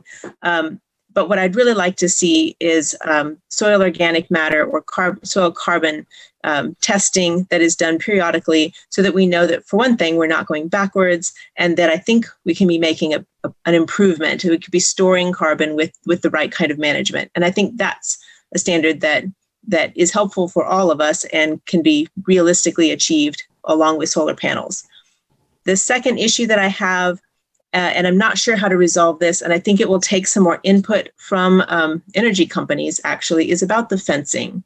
Um, if we're talking large tracts of land like this, you fencing. uh, So deer apparently are problematic. Uh, what can we do to make deer not problematic, so that we don't have to have um, these large tracts of land, every acre of which has to have a six or seven foot tall chain link fence that wildlife would not get through how we'd be taking this out of we might offer you know pollinator plots but we wouldn't be offering anything to wildlife or wildlife migration. I'd, I'd like to have some more information about that. Um, can so when we were at the solar farm um, saw some of the wiring is on the bottom of the panels. If that could be put in conduit would you be less worried about deer? Like what what would it take to uh, kind of uh, rectify that that problem? Those are the really those are the two. Everything else is about scale and we have to work on that so we'll just have to find out what's our comfort level as a commission and as a county with how much solar but i, I do think we can find a way to move forward with this Luke Sinclair, Chair. Um, Commissioner Willey, if I could ask you a question, uh, just sort of in response to what you said, I think maybe it has to do with that. But the, the language in the current regulations uh, that discusses um, the provision in, involving reclamation, it talks about returning the land um, to a useful, non-hazardous condition. Uh, in terms of in terms of what the land um, can be used for in the future, I mean, is that in your mind satisfactory language? Is that uh, specific enough um, for for what we can use it for? Is that just too amorphous? It seems to me that it is, but I'd I'd be curious to know your thoughts on that. I think it's a pretty low bar. I think we could probably work on the language there. Um, for, for one thing, um, that like the, the the small farm we visited, and I know that is a very small piece compared to what we're talking about acreage wise. For so it was five acres there, but the um, the structure for the solar panels was pushed into the ground. It wasn't excavated and then um, filled with uh, concrete pylons. That probably wouldn't be available everywhere, but so, so there. I, I and then so there's not as much to tear out. There really were just a few cables running from um, one one uh, solar row to the next, and that uh, I'm I'm open to whether or not that stays in the ground or comes out of the ground if it's under 36 inches. I know we leave all the rest of our utilities under the ground when we walk away from a property that are that deep. So I think that language could be worked on. Luke Sinclair, Chair. Thanks for that, Commissioner Willey. Uh, Commissioner Thomas. It, it seems to me that we have in Douglas County made the commitment to solar panels. We're saying we want them. I, would need to know specifically, and some of the other commissioners have touched on it, and some of the people that spoke touched on it. What is the benefit to Douglas County? What specifically would be the benefits to Douglas County? Is it just a tax basis? Uh, are there better areas? There, I shouldn't even say are. There are better areas that, um, sunlight-wise, are better than Douglas County. But what is the purpose for our saying we want solar panels in Douglas County? Now, anybody can apply, any company can apply for, and I don't like the term solar farm either. Any energy company can apply for this solar array, and we need regulations to um, to tell the solar companies what they can do. But do we really want solar companies and solar panels in Douglas County other than, gosh, it's the, a great idea and the 2040 plan has said we want it. But what will be the benefits to Douglas County specifically? I would like to know that.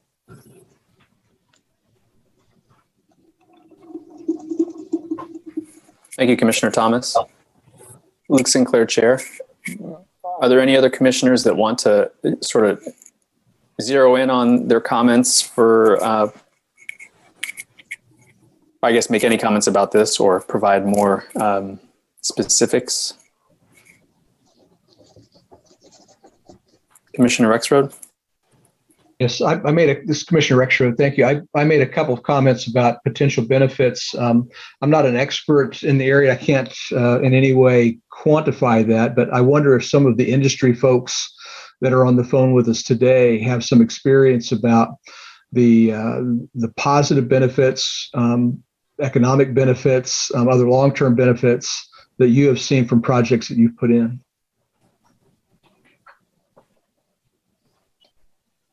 Yeah, this is Alan Anderson with Polsinelli. Yeah, we've worked on most of the of the wind projects in the state, and we certainly uh, are working on most of the solar projects as well. And there's a myriad of, of things. So if we start with there is a tax based benefit, you'd have um, both the property tax and you'd have an increase in, in the personal property and real property tax. So there would be the benefits there, and those would be not not small you would have obviously direct payments to the participants in the project, and that would then have a multiplier effect through the region. And again, we have to remember a project only goes in with willing participants who want to use their land as they deem the most economically beneficial and, and those kind of things. So those people, that revenue would also have uh, economic impact through the area. There would be uh, significant, uh, you know, they call it a year to two year period of time where you'd have uh, construction and those kind of things. And so you'd have the benefits during that period of time. And then you'd have some amount of permanent jobs from that.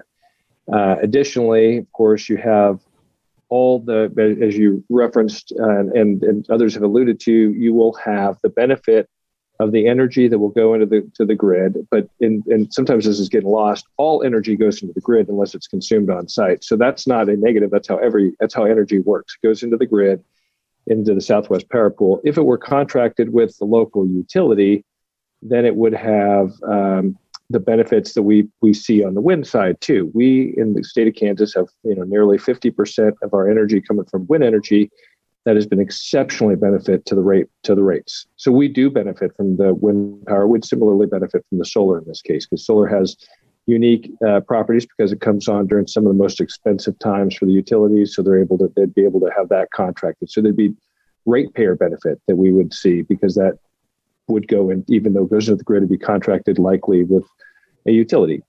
Um, and you'd have um, then, as, as, as stated before, it's not to feel good about having a solar project. Those are all direct benefits. Additionally, then we'd be doing the part that is necessary to mitigate against climate change that can have significant economic detriments. So it's a mitigation against those detriments too. As we think about farmland, it has a chance to mitigate against the massive impacts of those farm bankruptcies because now insurance is more expensive. It's more expensive to do all those different things related to land. So massive mitigating impacts that, that, that, that this contributes to as well. And again, I think there's there's an opportunity to kind of speak about the economic benefits, but it's it's layered and myriad and just just massive. It's not just to feel good. It's not because Douglas County said they want to be part of the climate change as a feel good story. It's because it has direct impacts on people, farmers, and others. That that if we don't do something with that, but we also have massive amount of direct benefits right away.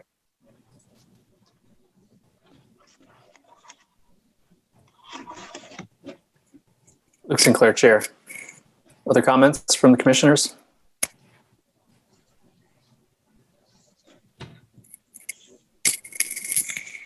Commissioner Ashworth. Uh, Sharon Ashworth Planning Commission. Uh, I just want to say um, another comment is I, I would like to have um, utility scale solar as part of a portfolio of options for dealing with climate change. Um, climate action plan, mitigation plan that comes from um, Douglas County, I think needs to have that as part of its portfolio. Um, so yes, it is a balance with agricultural land, and it is a balance with building and growth. It's a balance of what we use our land for, but it, it has to be part of the portfolio um, for dealing with climate change. Um, I think it's critically important um, for us to have that uh, in our pocket to be able to do that. We've got a crisis on our hands, and this has to be part of the solution.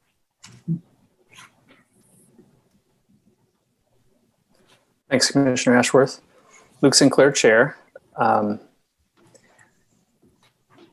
I guess if I were to take the temperature, it sounds like the a, a good number of um, the commission wish to um, defer this to allow for some more tweaking. Um, but is there anyone that wants to push the other way, or does someone want to make a motion uh, and see and see sort of where we are?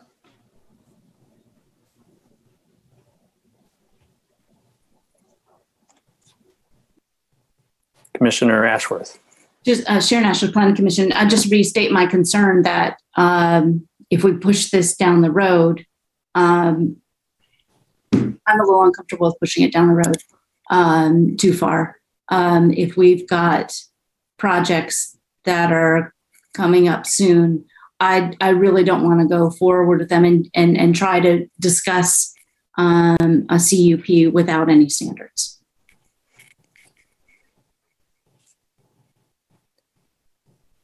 Luke Sinclair, Chair. I um, I understand those concerns, and and I agree with you. I think I'm sensitive to the the situation staff is in, just because they're gonna if applications are coming in, they're gonna have to be doing this work that we're doing right now on uh, the application, and that's what we're trying to avoid. Um, by the same token, I don't know that we'll be able to get a vote to uh, recommend approval to this. It'll go up. Um, you know, with a recommendation uh, of denial, and that'll sort of seems to me it would have the same impact, but but I don't know. Uh, Commissioner Shanklin. Uh, Greg Shanklin, Planning Commissioner. Um, I, have been wondering um, b- because I, I think it's somewhat premature in that we don't have complete knowledge about uh, how these projects play out going forward. Um, is it possible to to draft a set of regulations with a sunset that would enable a project or two to get started, um, but then that would give us the opportunity to revisit um, at some point, uh, some point fairly soon, I think, just just as an alternative.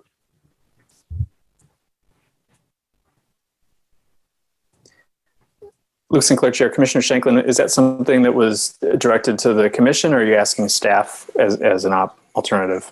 I, I guess, I'm sorry, I, I, I guess that um, anybody, um, whether staff or commissioners that are familiar with how we've addressed a problem like this before, where, where we have a novel land use um, and want to enable uh, some exploratory development in that area, but don't know what the long range impacts to the county might be.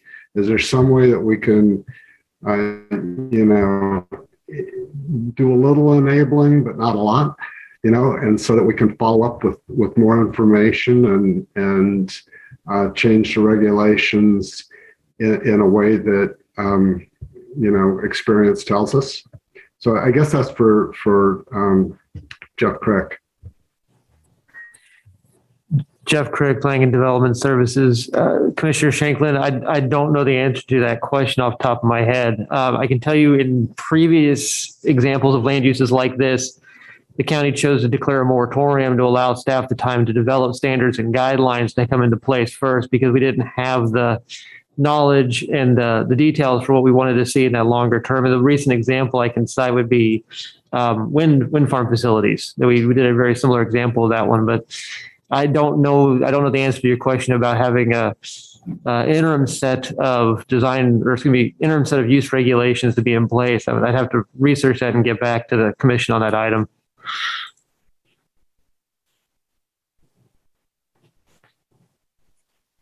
Luke Sinclair, Chair. Um, Commissioner Rexroad. Thank you, Commissioner Rexroad. Um, I uh, share with Commissioner Ashworth uh, an interest in in moving forward, providing um, our staff and our, our county with um, you know a, a, foothold to begin looking at projects. Um, as I as I listen to commentary tonight, um, there's a number of concerns that um, or voice number questions that are outstanding. One of the most consistent being around um, the uh, maximum acreage cap. Um, other questions as well, of course, but many of the other questions, particularly around um, the use of um, soil types one and two. Um, I believe that we have the opportunity as a commission and and the, and then the uh, downstream authorities that would approve it um, to say yes or no to any of any of those questions. We have the ability to to make land use decisions as those project specific projects um, come before us. I'd be in favor tonight of um, moving forward with the work that has been done. I personally would love to see us either raise the um, uh, maximum cap to 2,000 acres or remove it entirely, um, knowing that uh, this body and uh, the other commissioners um, have the ability to say yes or no to those things. Um, but that would give us an opportunity to move forward, work through a project or two, and if there are changes that we need to uh, rationalize based on some of that experience, we can always revisit that.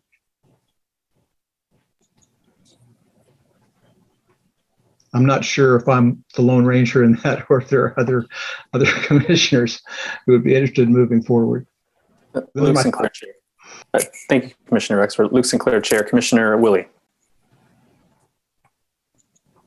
Karen Willey, Planning Commissioner. In my experience, um, rushing is not helpful because when we do need to come back and revise something, we don't get we don't it doesn't come back to us and and we I think that's been one of the hardest lessons of my time on the planning commission is the things that we got not quite right or things that we would like to see changed we never get a second chance. Uh, and it's not that we couldn't, it's just that everybody's busy and you get it on the work schedule and it's four years down the road. So my my my thought is to take one more meeting. I, I think we're closer than we think. Um, I think some um, some language work um, gets me uh, within within reason. And and my biggest concern is not necessarily um, the acreage cap. I think there are some details other than that to be worked out. So my question would be for for Jeff, and that is, when could we see this again? How quickly? And um, by the same token, how quickly would it take somebody else to get a a, a, a project um, on the books before that? Jeff Crick, Planning and Development Services depending on the list of items that we need to research and get back to, it could take us a month or two months potentially to get bring that full research back to you and, and get that to you. It's our expectation that we would be bringing this back to you as soon as we can for your consideration and, and review on that item. So uh, it just depends on the, on the list and the amount of research that we have to put in to get to the answers the question has has given us to me. The questions the commission has given us this evening.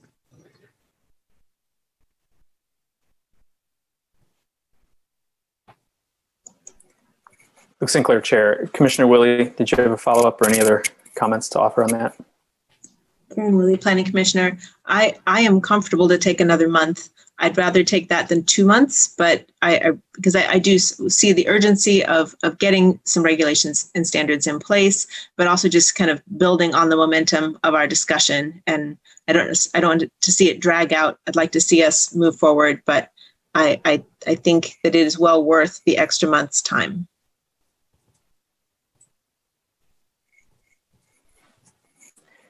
Commissioner Willey. Other co- uh, commissioners have a, uh, an opinion on that particular idea?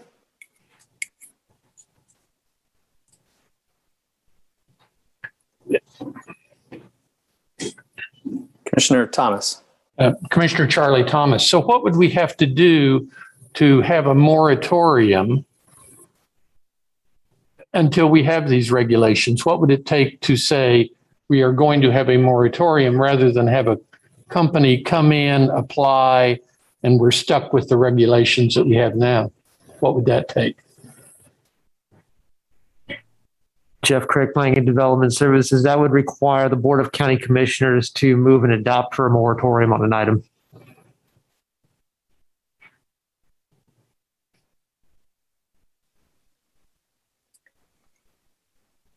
Luke Sinclair, Chair. Commissioner Thomas, does that answer your question or do you have a follow-up? Commissioner Charlie Thomas, that does answer my question. I would, I would like to see the county commissioners then at their meeting propose the moratorium, if that's what we would suggest to them. And have that done before we run into issues with companies that apply um, to build solar panels.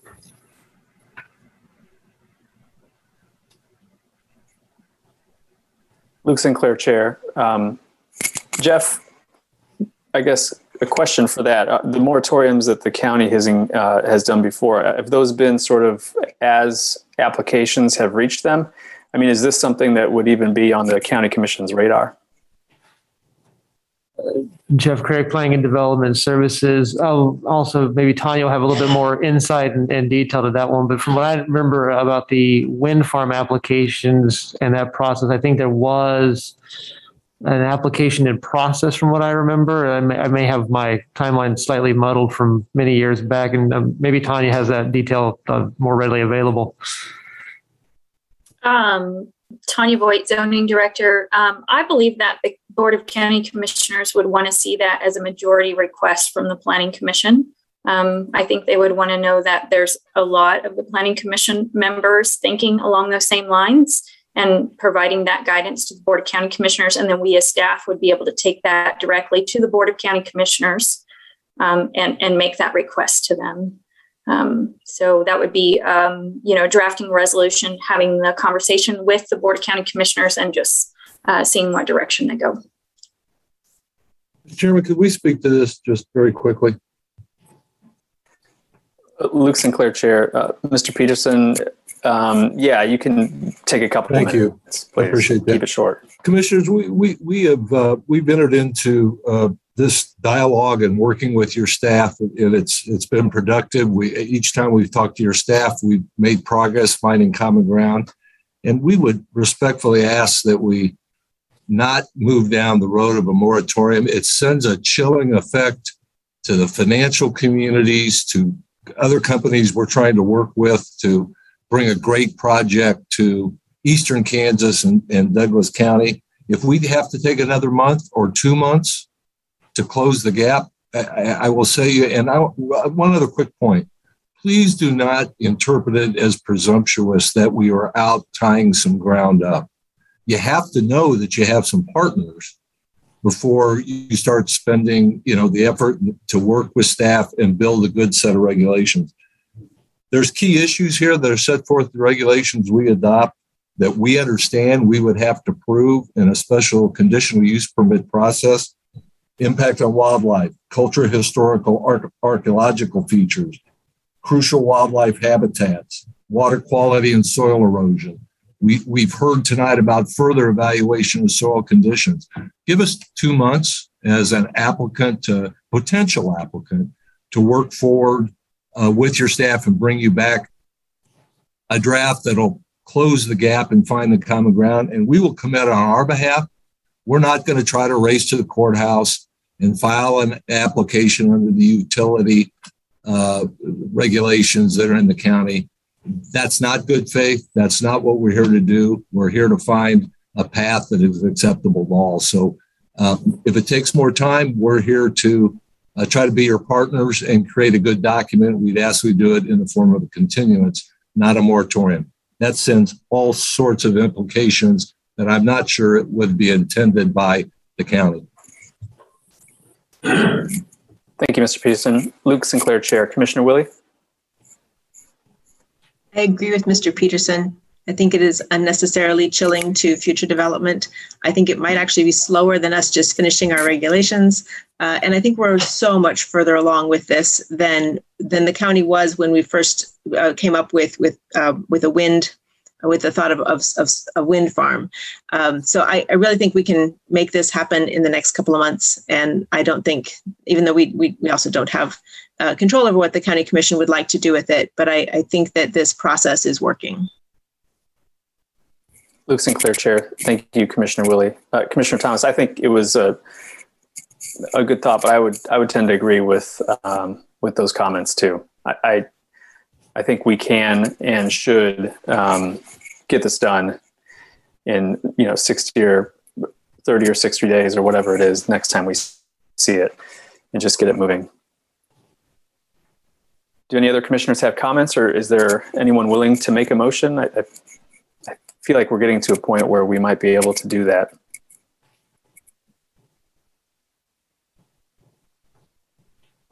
Commissioner uh, Carpenter. Jim Carpenter, Planning Commission. I just have a question for Jeff or Becky. As far as notice requirements for putting this on a future agenda, are we able to do it in 30 days or are we stuck with 60 days? Jeff Crick, Planning Development Services Director. I was just checking that item out there. We can get this on the agenda to have come back at your September meeting. The legal publication is, is available to us on that item there. So we, we would be able to turn around, excuse me, we would be able to get it on there on your next meeting available as long as we can get the questions and the research turned around quickly. And, and just a follow up, um, is this something that we can actually possibly schedule over both nights so that we could have one night to really discuss it and the second night to actually vote on the text amendment? Jeff If Crick- any fine tuning tweaks at that time instead of trying to go out another meeting after that? Jeff Crick, Planning Development Services. You can have an item that runs across multiple nights. We can try to make sure we get that information uh, adjusted between the two nights. It can be a little difficult, but we can definitely have an item run across Monday and a Wednesday evening. Jim Carpenter, Planning Commission. I, I think we are getting narrowing in on, on what we would be able to agree to on forwarding to the county commission. I just don't want to try to do it all in one night and come up, oh, wait, what about this? And then have to change some of the language and put it off again. So I, if we could do that at our next you know, Monday, Wednesday meeting, I think that would be helpful to everybody just to keep this moving because we don't want it to turn into parking, which we've never come back to for as long as I've been on the commission.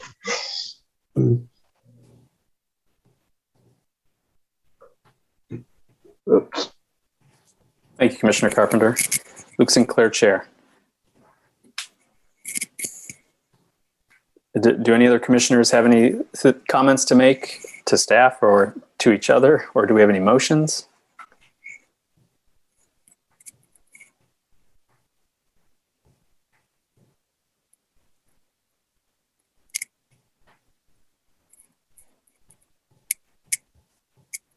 Commissioner Ashworth. Uh, Ashworth Planning Commission, just to say that um, in the interest of having the uh, commission um, really behind a set of regulations, I can certainly get behind um, a month delay to make sure everybody's comfortable and have a set that everybody is everybody is comfortable with. So I I can go for a delay. Thank you, Vice Chair. Luke Sinclair, Chair. Commissioner Rexroad? Thank you, Commissioner Rexroad. I'd echo what uh, Commissioner Ashworth just said, and I'd make a motion um, that we defer to the September meeting this item, asking staff to go back with the comments and questions they've heard tonight and return with an updated draft um, of this text amendment for our uh, consideration and approval. Luke Sinclair, Chair. Uh, Thank you, Commissioner Rexroad. We have a, a motion to defer till September. Is there a second? Commissioner Willey, looks like she's seconding it by a hand motion. Does, uh, are there any other comments or questions before we have a vote? I'm not seeing any. Um, So Jeff, would you be able to read the roll? Jeff Crick, Planning and Development Services. Commissioner Ashworth? Yes. Commissioner Butler? Yes. Commissioner Carpenter? Yes. Commissioner Paden? Yes. Commissioner Rexroad, Yes. Commissioner Shanklin, Yes. Commissioner Sinclair, Yes. Commissioner Thomas, Yes. Commissioner Willey. Yes. Motion passes nine to zero. Thank you for your time tonight. Very well. Thank you, Luke Sinclair Chair. Thank you, um, everybody who commented um, and those who have uh, spent time on this. Um, we'll, uh, we'll discuss it later. Um, so that brings us to the end of our regular agenda. And we, um, the next is a study session. We have uh, an MPO um, presentation, I think, from some long suffering uh, folks, Jessica Mortinger and maybe Ashley Briers. I don't know if she's still on. Um, I guess, you know, does anybody, do any commissioners need to have a, a quick break before we, before we launch into this?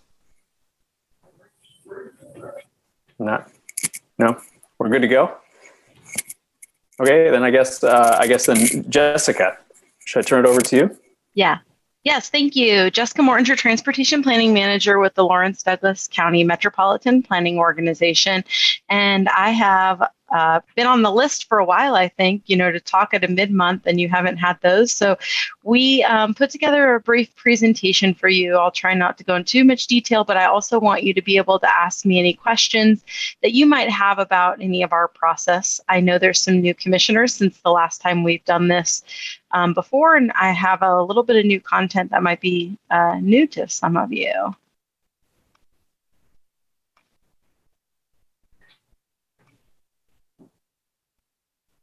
Maybe. Okay. So tonight I'm going to talk a little bit about the MPO and tell you about the work that we do, explain our 2021 work plan and the remaining items we have left on the calendar uh, slated for work this year, um, and then share with you a little bit of the data and process that we both do and are doing more of in regards to environmental justice, so low to moderate income and minority populations, and other transportation disadvantaged populations in our community. Um, the MPO is a federally funded agency. We do regional transportation planning, um, and the as far as the feds are concerned, they really see it as a three C's process. So it's comprehensive, it's cooperative, and it's continuous. Um, there's uh, just as soon as we get one decision made or one planning process done, we move, we continue to move on. The region changes over time, and transportation needs and the demands on the existing con- system change. Um, and so it's an ongoing process, and that involves solicitation and conversations with public, residents, um, travelers, and users of our transportation systems, um, all of our stakeholder partners um, at our local jurisdictions and our state and federal partners, um, as well as um, the makeup of our own um, committees and structures that lead us through this transportation process. we uh, have a planning area that encompasses all of Douglas County. And so um, we uh, like you in that sense, do work um, in Lawrence and Douglas County. We also do work in Lecompton, Eudora, and Baldwin City. And so we'll talk a little bit about that um, and the benefit to those communities. Um, the MPO is its own separate legal entity. So we are not the city, we are not the county. We are made up of primarily elected officials on our MPO policy board. Um, we have two representatives from Planning Commission. As you may know, you recently appointed them. We have two city commissioners from the city of Lawrence, a Douglas County commissioner, a liaison and a position representative from the Kansas Department of Transportation, and um, a rotating seat from Baldwin City, Lecompton, or Eudora, um, and they rotate on a three-year basis. All of the work before it goes to our MPO policy board goes to our technical advisory committee um, or one of our other uh, advisory boards like the Regional Transit Advisory Committee before it ever comes to the MPO policy board. Those groups are made up of staff um, our staff partners at all of the agencies that we work with. So, transit, um, city municipal services and operations, county administrative, uh, county public works, um, and all in the the other city representation. We also then um, have some other local advisory boards and committees that we work with.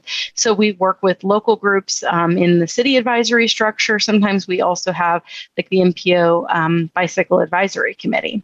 Um, and so we staff, um, as you mentioned earlier, Ashley Briers, who was unable to make it uh, this, this long this evening, and i will take over the presentation. But she and I are the two full time staff members for the MPO, and we staff all of these committees and the work that we're going to discuss tonight in partnership um, with our with our partners.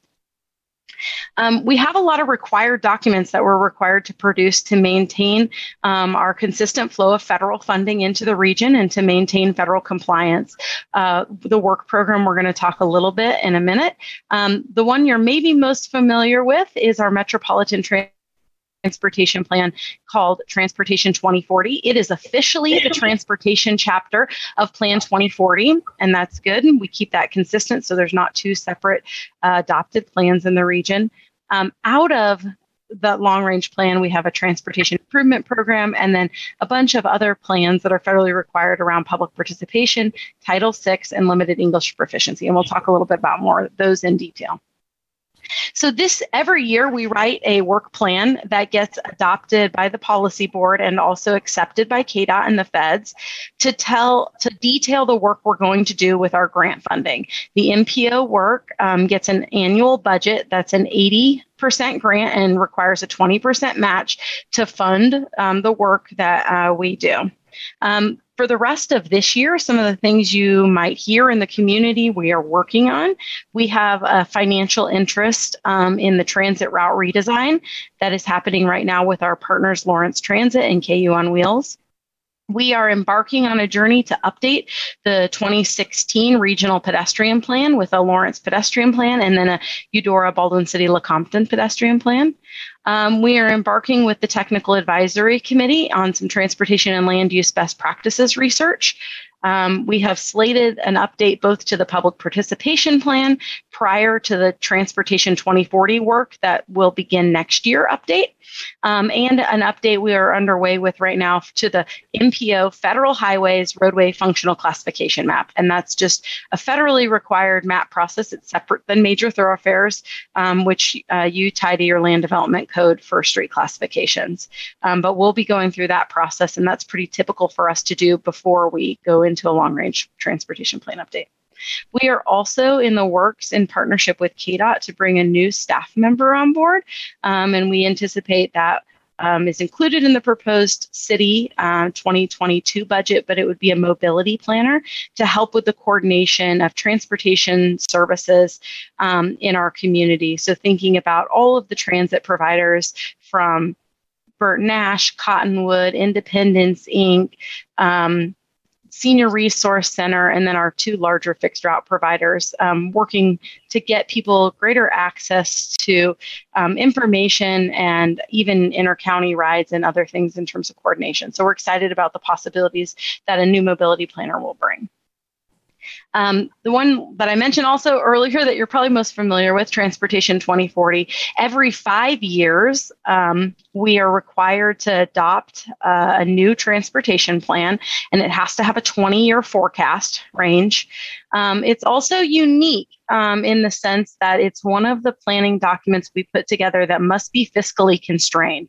So we must make fiscal projections about the reasonable accommodation of resources we would anticipate to have over that 20 year period um, to be able to slot projects um, in bands that fit within um, that projected revenue.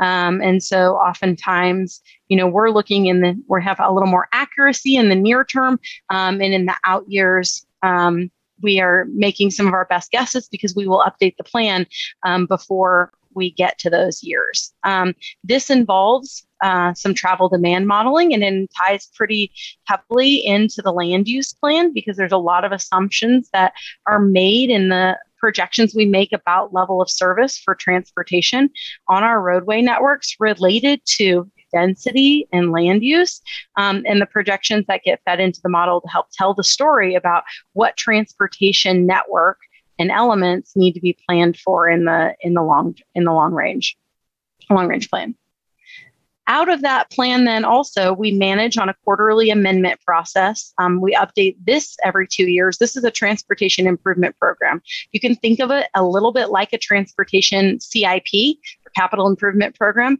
Um, it's a four year listing of projects, um, and it basically takes all of the elements projects must be in the transportation plan, so T2040, um, to pull them out of that plan to actually program them for funding.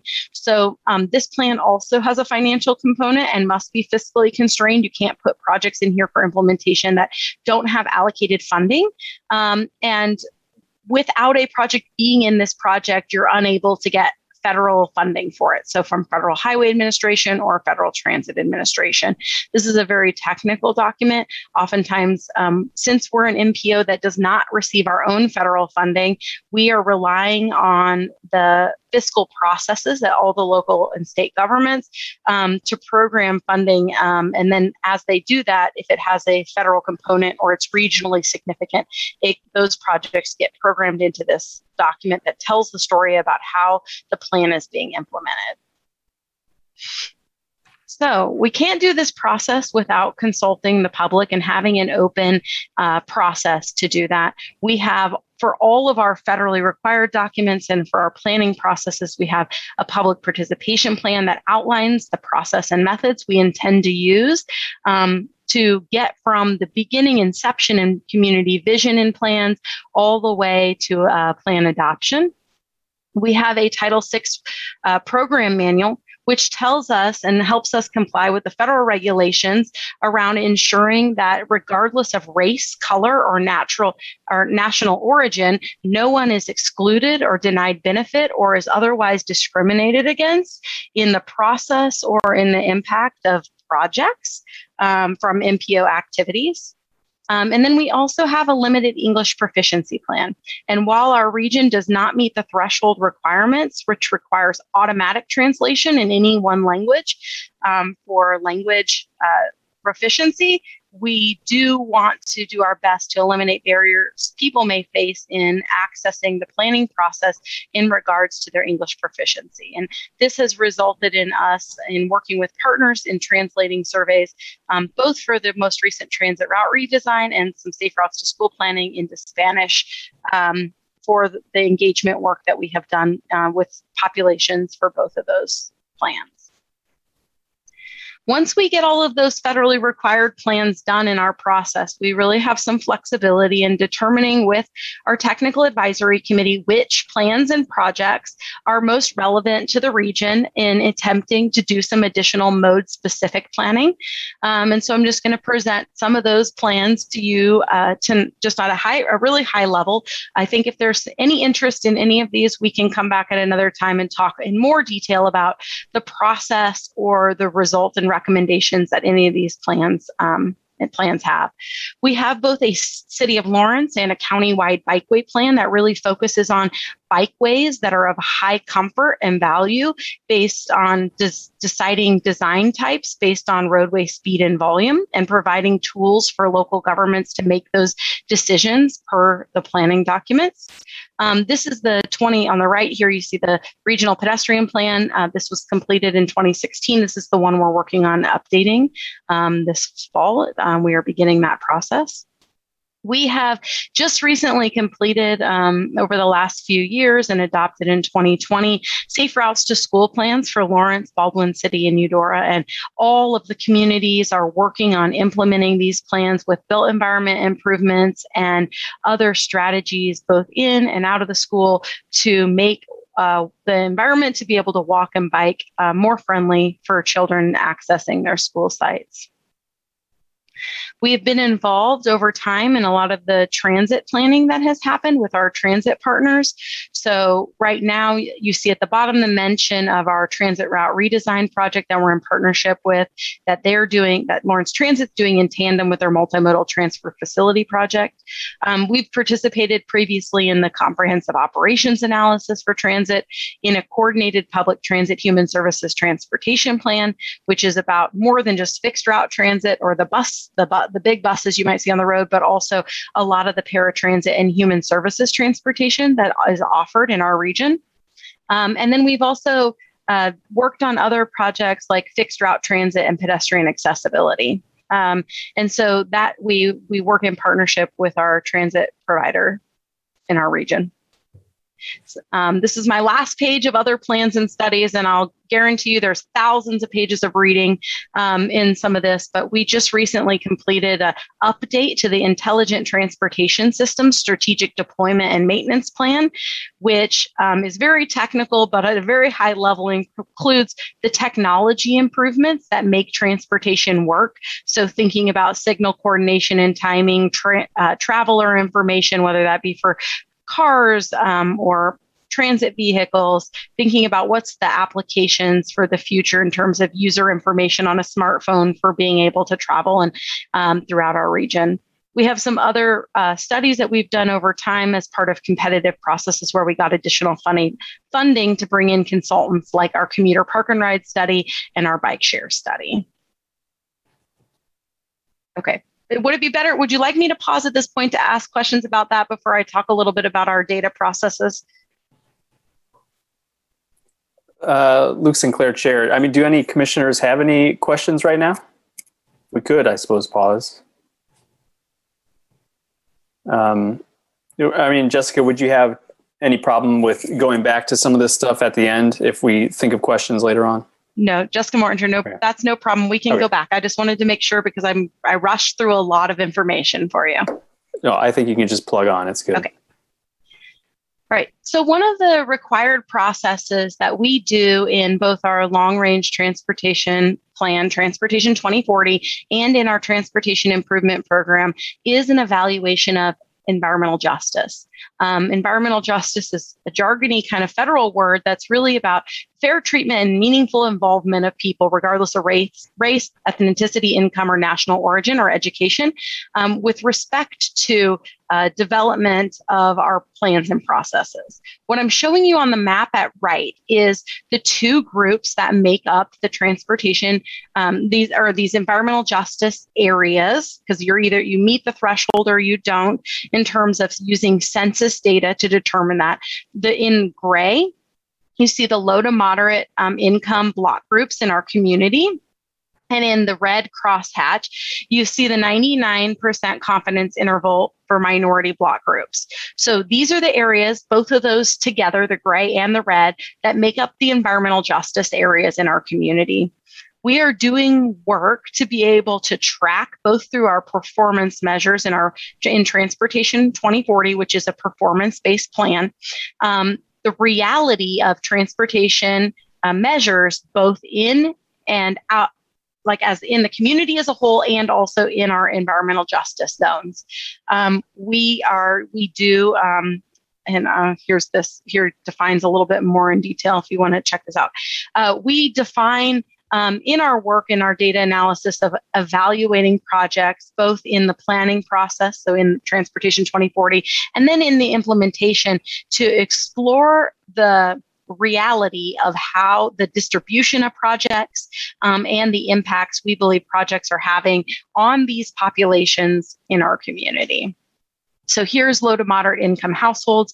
Um, we use this this definition comes from um, also the community development block grant um, funding definition where el- areas that are eligible within this low to moderate income households are eligible for those CDBG funds also. Um, and so we share this data and this uh, standard uh, with them to, to use that. Um, the minority data is one that we have set um, using our five year estimates to depict where we are in terms of populations that are over that are over the confidence interval for the range of values that's likely to encompass those values. Um, and so we feel pretty confident about this. I think in the future we could we have we have talked a little bit with um, with Jeff and others about, you know, deciding we've set this boundary um, in terms of, you know, depending on what we anticipate happening. I'm going to flip back real quick to this map because we anticipate probably the largest change. You know, this is a these are kind of one point in time data sets and analysis when we do this work in our planning process. Um, and the reality is, in some of the outer areas, we have quite large block groups where we might anticipate with the next census that we will see some shift in what we consider environmental justice populations um, throughout our community. So that's one thing we have to watch um, in terms of making, you know, in our performance based planning is um, and sometimes the metrics are moving more based on the changes in the census demographics um, than maybe some of the policy um, and project uh, implementation that's happening throughout our region. So we just want to share this with you. That analysis is in greater detail. It's in our documents. It might be something that you're interested in checking out. We are also um, evaluating and beginning to do some additional um, metrics and analysis around transportation disadvantaged populations. Um, there's some national literature around census uh, defined populations that we belo- believe have transportation vulnerabilities.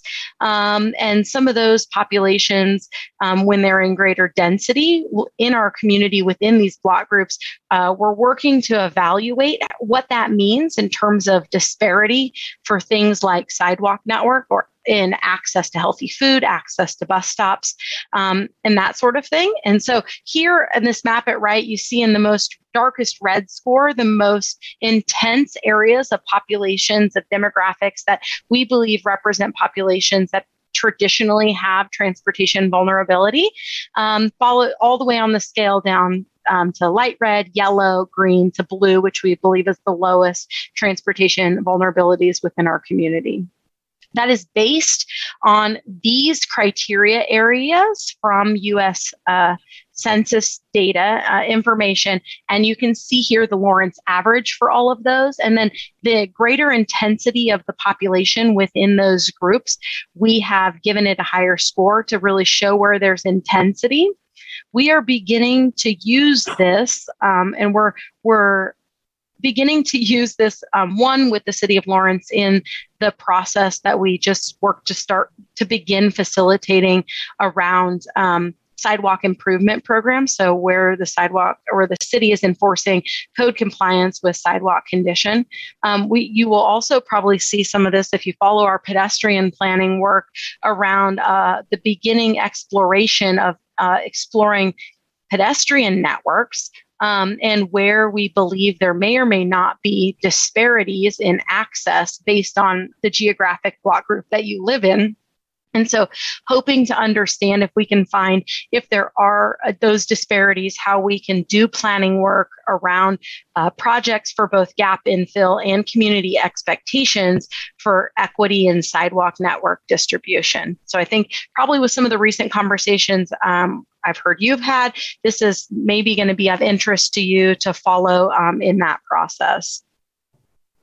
We have put together, I would point out at the bottom of both of these pages that were included in your agenda packet, there's a link it goes both to a web page and a handout that describes all of this, um, these these analyses um, in some greater detail, um, tries to really simplify it and make it publicly understandable. It breaks down some um, pretty challenging, maybe some concepts and into something a little simpler as we work through this. But we are beginning to use these to tell the story in our community about um, who who who the transportation decisions um, that are being made are impacting and how those impacts are playing into people's access and mobility and inevitably health and quality of life in our community. So we um, we are beginning to do this work, and I wanted to bring it to your attention.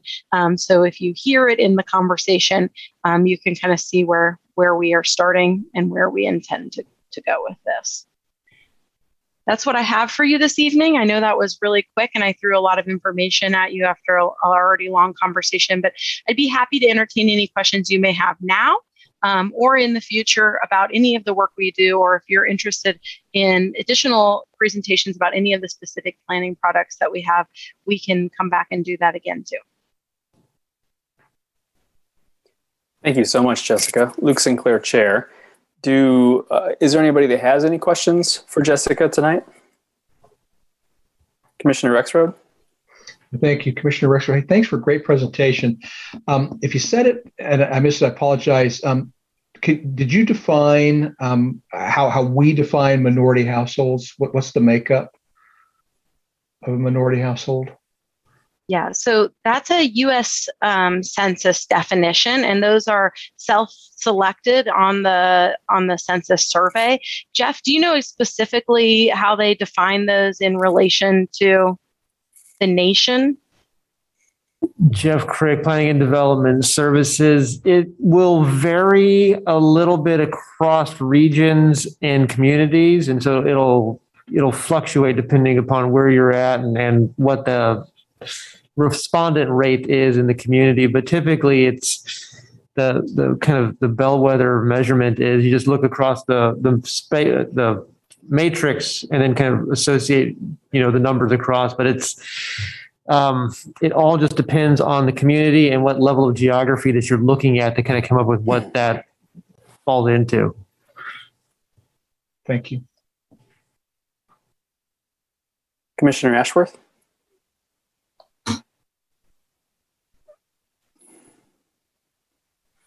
I think you're muted, Commissioner Ashworth.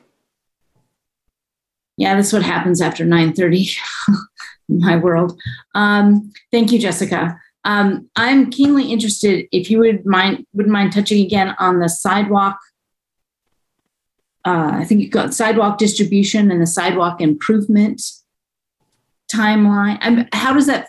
What's the timeline on using this data for sidewalk improvements? And does the sidewalk improvement mean the fact that the sidewalk exists, or also the sidewalk quality? Are we talking about? Yeah. So Jessica Mortinger, Transportation Planning Manager, there's two issues there. The first one, Sidewalk Improvement Program, has been the cities, right now they're in year three of implementing uh, enforcement of sidewalk condition um, after inspection. Um, and the most recent process, so we used, we worked with the Multimodal Transportation Commission and Municipal Services and Operations staff to build a model that selected the area, the geographical area that was included uh, to be inspected um, and to work on compliance uh, with those defects for year three. So this this is that was already being used. Um, the first two years of the program, MSO chose geographical areas in the community that were just bounded solely by a border they drew on a map that they thought was a representative area of a, like a 10 year program as they broke it into areas and um, as they got m- more comfortable with implementing that program we recognized that uh, we um, had heard, I think it's part of the community conversation also, the interest in doing that work where there was the highest benefit. So we worked with Multimodal Transportation Commission and, and MSO staff to build a model that projected uh, pedestrian demand across our community based on a series of destinations that were determined to be priority destinations. Um, and then we used that transportation disadvantaged block group layer as a way to wait um, at a 25% level. In addition to uh, that demand, each segment then had a demand that was summed up from a series of processes that the model ran um, to to choose the year three uh, priorities, and they're currently in that process. Um, and so that's an evolution. So we are already using that, um, and that's that's mm-hmm. one thing. So that's for sidewalk existing sidewalk condition. Um, we are in the pedestrian planning process, um, recognizing that in terms of gap for infill of sidewalk network, we have already set the community priority in the MMTC has uh, the Multimodal Transportation Commission when they adopted their um, non-motorized prioritization policy. It prioritizes that's the bike ped funding, and that's how that get that's how all the sidewalk gap projects um, get prioritized for funding. The ones that are happening with city resources, um, and in that process, uh, all the projects that are uh, on both sides of an arterial, arterial or collector street or are along uh, safe routes to schools um, on at least one side to make a continuous segment are prioritized in that policy. The next bit of that um, we've recognized there's three more elements we've heard as part of community conversations that we believe need to be evaluated to identify for gap infill. And that is access to transit, access to parks, and access to healthy food destinations.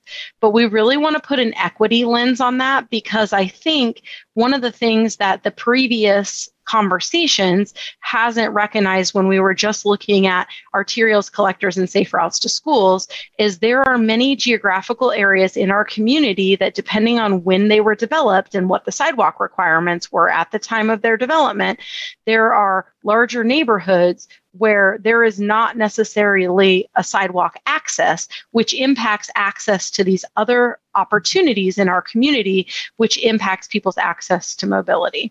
And so um, we want to have that conversation, and that's where we envision in this process. We're build we're going to build a process where we can evaluate each block group um, and the amount of linear uh, mile of roadway compared to density compared to sidewalk um, to start to understand not only on a network level um, but also within these geographical areas if there is a standout kind of in that data with an equity lens about where we might need to target additional gap infill to make inroads around mobility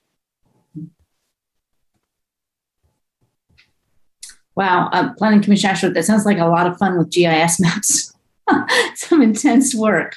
So um, I'm excited to see some of that come to fruition, to see this um, hopefully someday in the paper where the priorities are going to be and the reasons for that priority. That's that's great.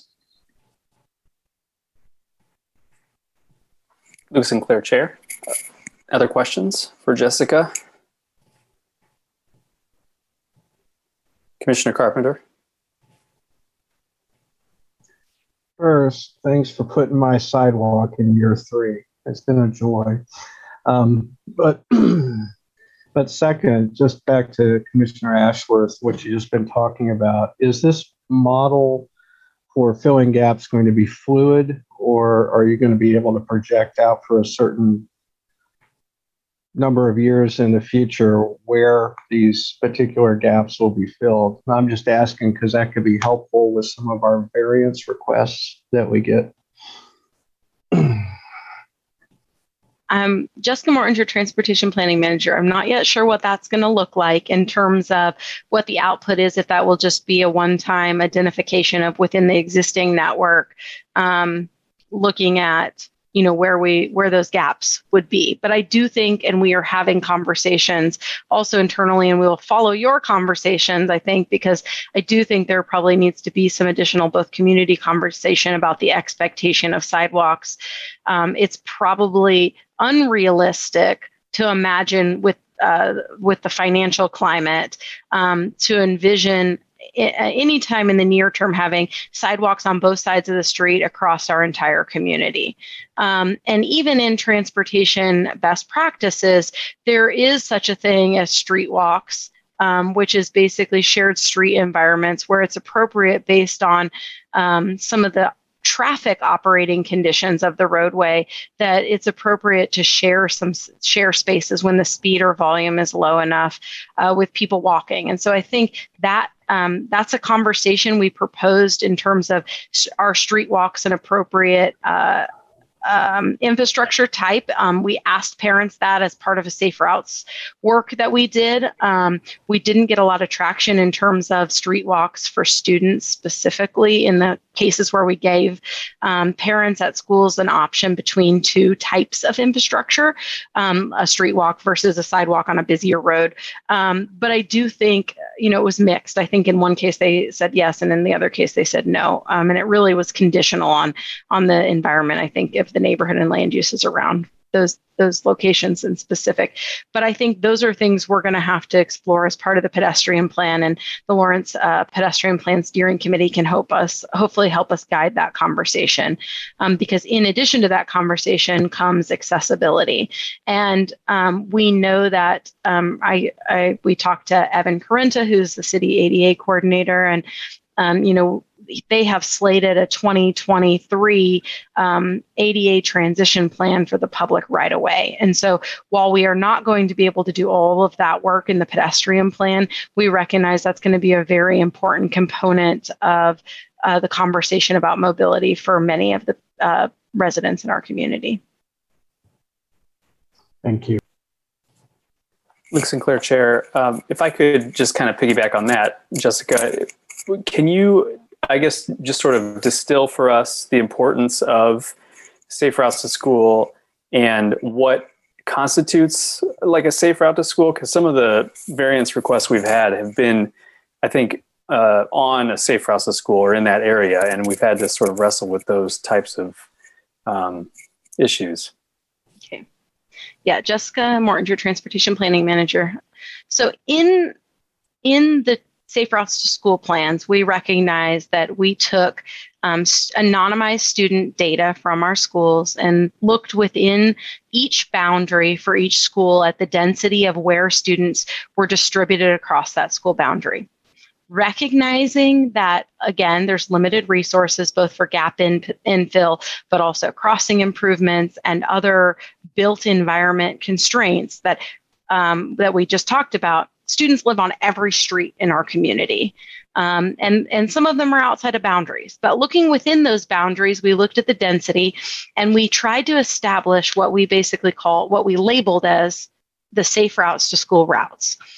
And as part of that program, that was primarily for prioritizing where we should make built environment improvements to those routes to make sure to ensure there's a continuous route a sidewalk along you know one side of the street or another. In some cases um, the priority is set for arterials and collectors that should be on both sides and on for local streets that follow along safe routes. It can be on one it can be on one side only as long as that's a continuous route. So we wouldn't want something that flips back and forth on each side of the street requiring unnecessary crossings for a trip to school um, that really helps us direct the resources that we're looking at based on that density map to the, the places where the highest number of students are going to funnel in at, as they're making that trip into school. And so for each school um, in elementary and middle schools, we established basically a set of routes for that school. Um, and, and in the plan, there are three different sets of maps and so those routes are identified on our infrastructure maps um, as a way to then identify projects and a project listing of where there are projects that we believe should be constructed as part of the Safe Routes to School plans. And we're and we're making progress on those. We have over time. There was ones when we adopted the plan. They're they're in progress. Things change, right?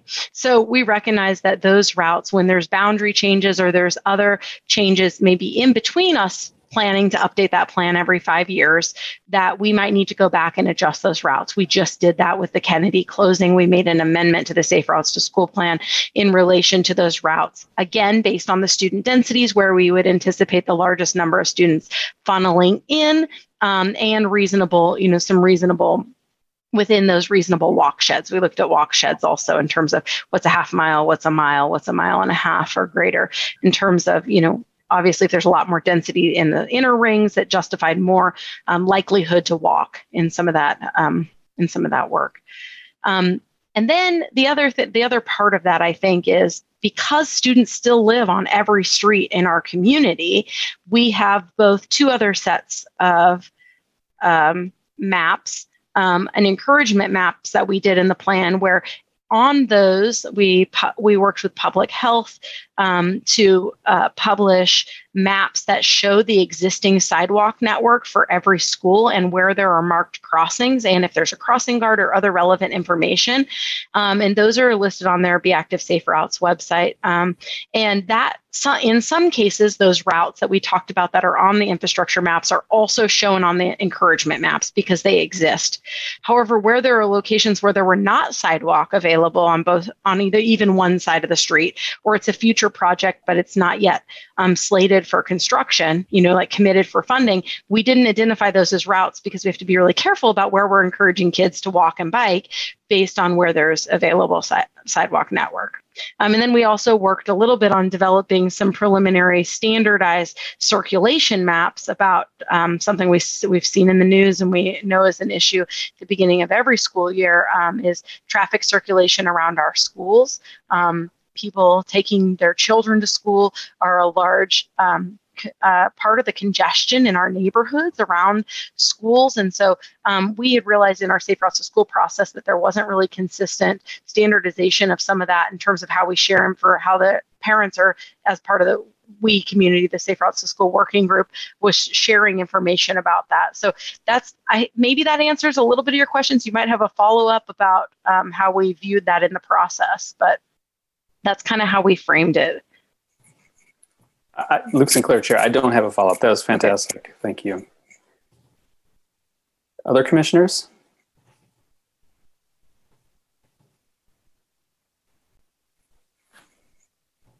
No questions for Jessica? It doesn't look like it. It's late. Okay. Last call. Mr. Chair, Mr. Chair, if I may, just a a comment from the room here. I think you're getting to see like a very, barely scratching the surface of all the work that Ashley and Jessica put into everything that is going on transportation related. So, I mean, it, it- this is really a high level 101. We could go quite detailed into the weeds. There's a lot of great information they produce. The one thing I would say is to keep in mind is that on the on the MPO's website, you can find all of the documentation, the maps, the history. So if you ever have questions, it is all online. It is all available, and you can find all kinds of maps. But uh, like I said, this is just a very high level look, just barely scratching the surface of all the good work that they put in. Luke Sinclair, Chair. Thanks, Jeff. Um, yeah, and I think that's pretty apparent. I, I feel like maybe the late hour has uh, cut short some of the discussion, but Jessica, thank you for staying on so late. Um, sorry I went so late, and uh, hopefully people will just reach out to you if they have questions directly. Um, yeah, I would encourage them to. We're available by phone and email. Um, and this is the work we do all the time. So we're always happy to engage in conversations about um, anything that might be relevant to the work you're doing or even personal interests that you have about what's happening in our community in regards to transportation. Excellent. Thank you so much. Oh, uh, Luke Sinclair, Just Chair. just- Commissioner Ashworth. Commissioner, I just wanted to say thank you. It's, it's, it's amazing to me every time I go on um, city county websites for planning, the wealth of information that is there. And this is just great to have a reminder that we have so much information at our fingertips. Um, and we can barely scratch the surface of what is there. So thank you all. Luke Sinclair, Chair. Uh, agreed. I think then that brings us um, to miscellaneous new or old business, and I, I don't have any listed. I don't see any listed in the agenda. Is there anything, um, Jeff, to add now? Jeff Crick, Planning and Development Services. We have no other items to add this evening. Okay. Uh, then I guess uh, I never remember. Do we adjourn or recess on Monday nights? Jeff Crick, Planning and Development Services. We need a motion to recess to go into your Wednesday meeting. Okay. Does anyone want to make such a motion? Sharon Ashworth Planning Commission, I move we recess um, until Wednesday evening. Thank you, Commissioner Ashworth. Luke Sinclair, Chair. Do we have a second? Everyone wants to stay on. Commissioner Willey, I think, uh, raised her hand. Second. Uh, can, Jeff, can you read the roll? Thirdly, Jeff Crick, Planning and Development Services. Commissioner Ashworth, Yes. Commissioner Butler, Yes. Commissioner Carpenter, Yes. Commissioner Paden, Yes. Commissioner Rexroad, Yes. Commissioner Shanklin, Yes. Commissioner Sinclair, Yes. Commissioner Thomas, Yes. Commissioner Willey. Yes. Motion passes nine to zero. Excellent. Thank you, everyone, for your hard work. And we'll see you next time.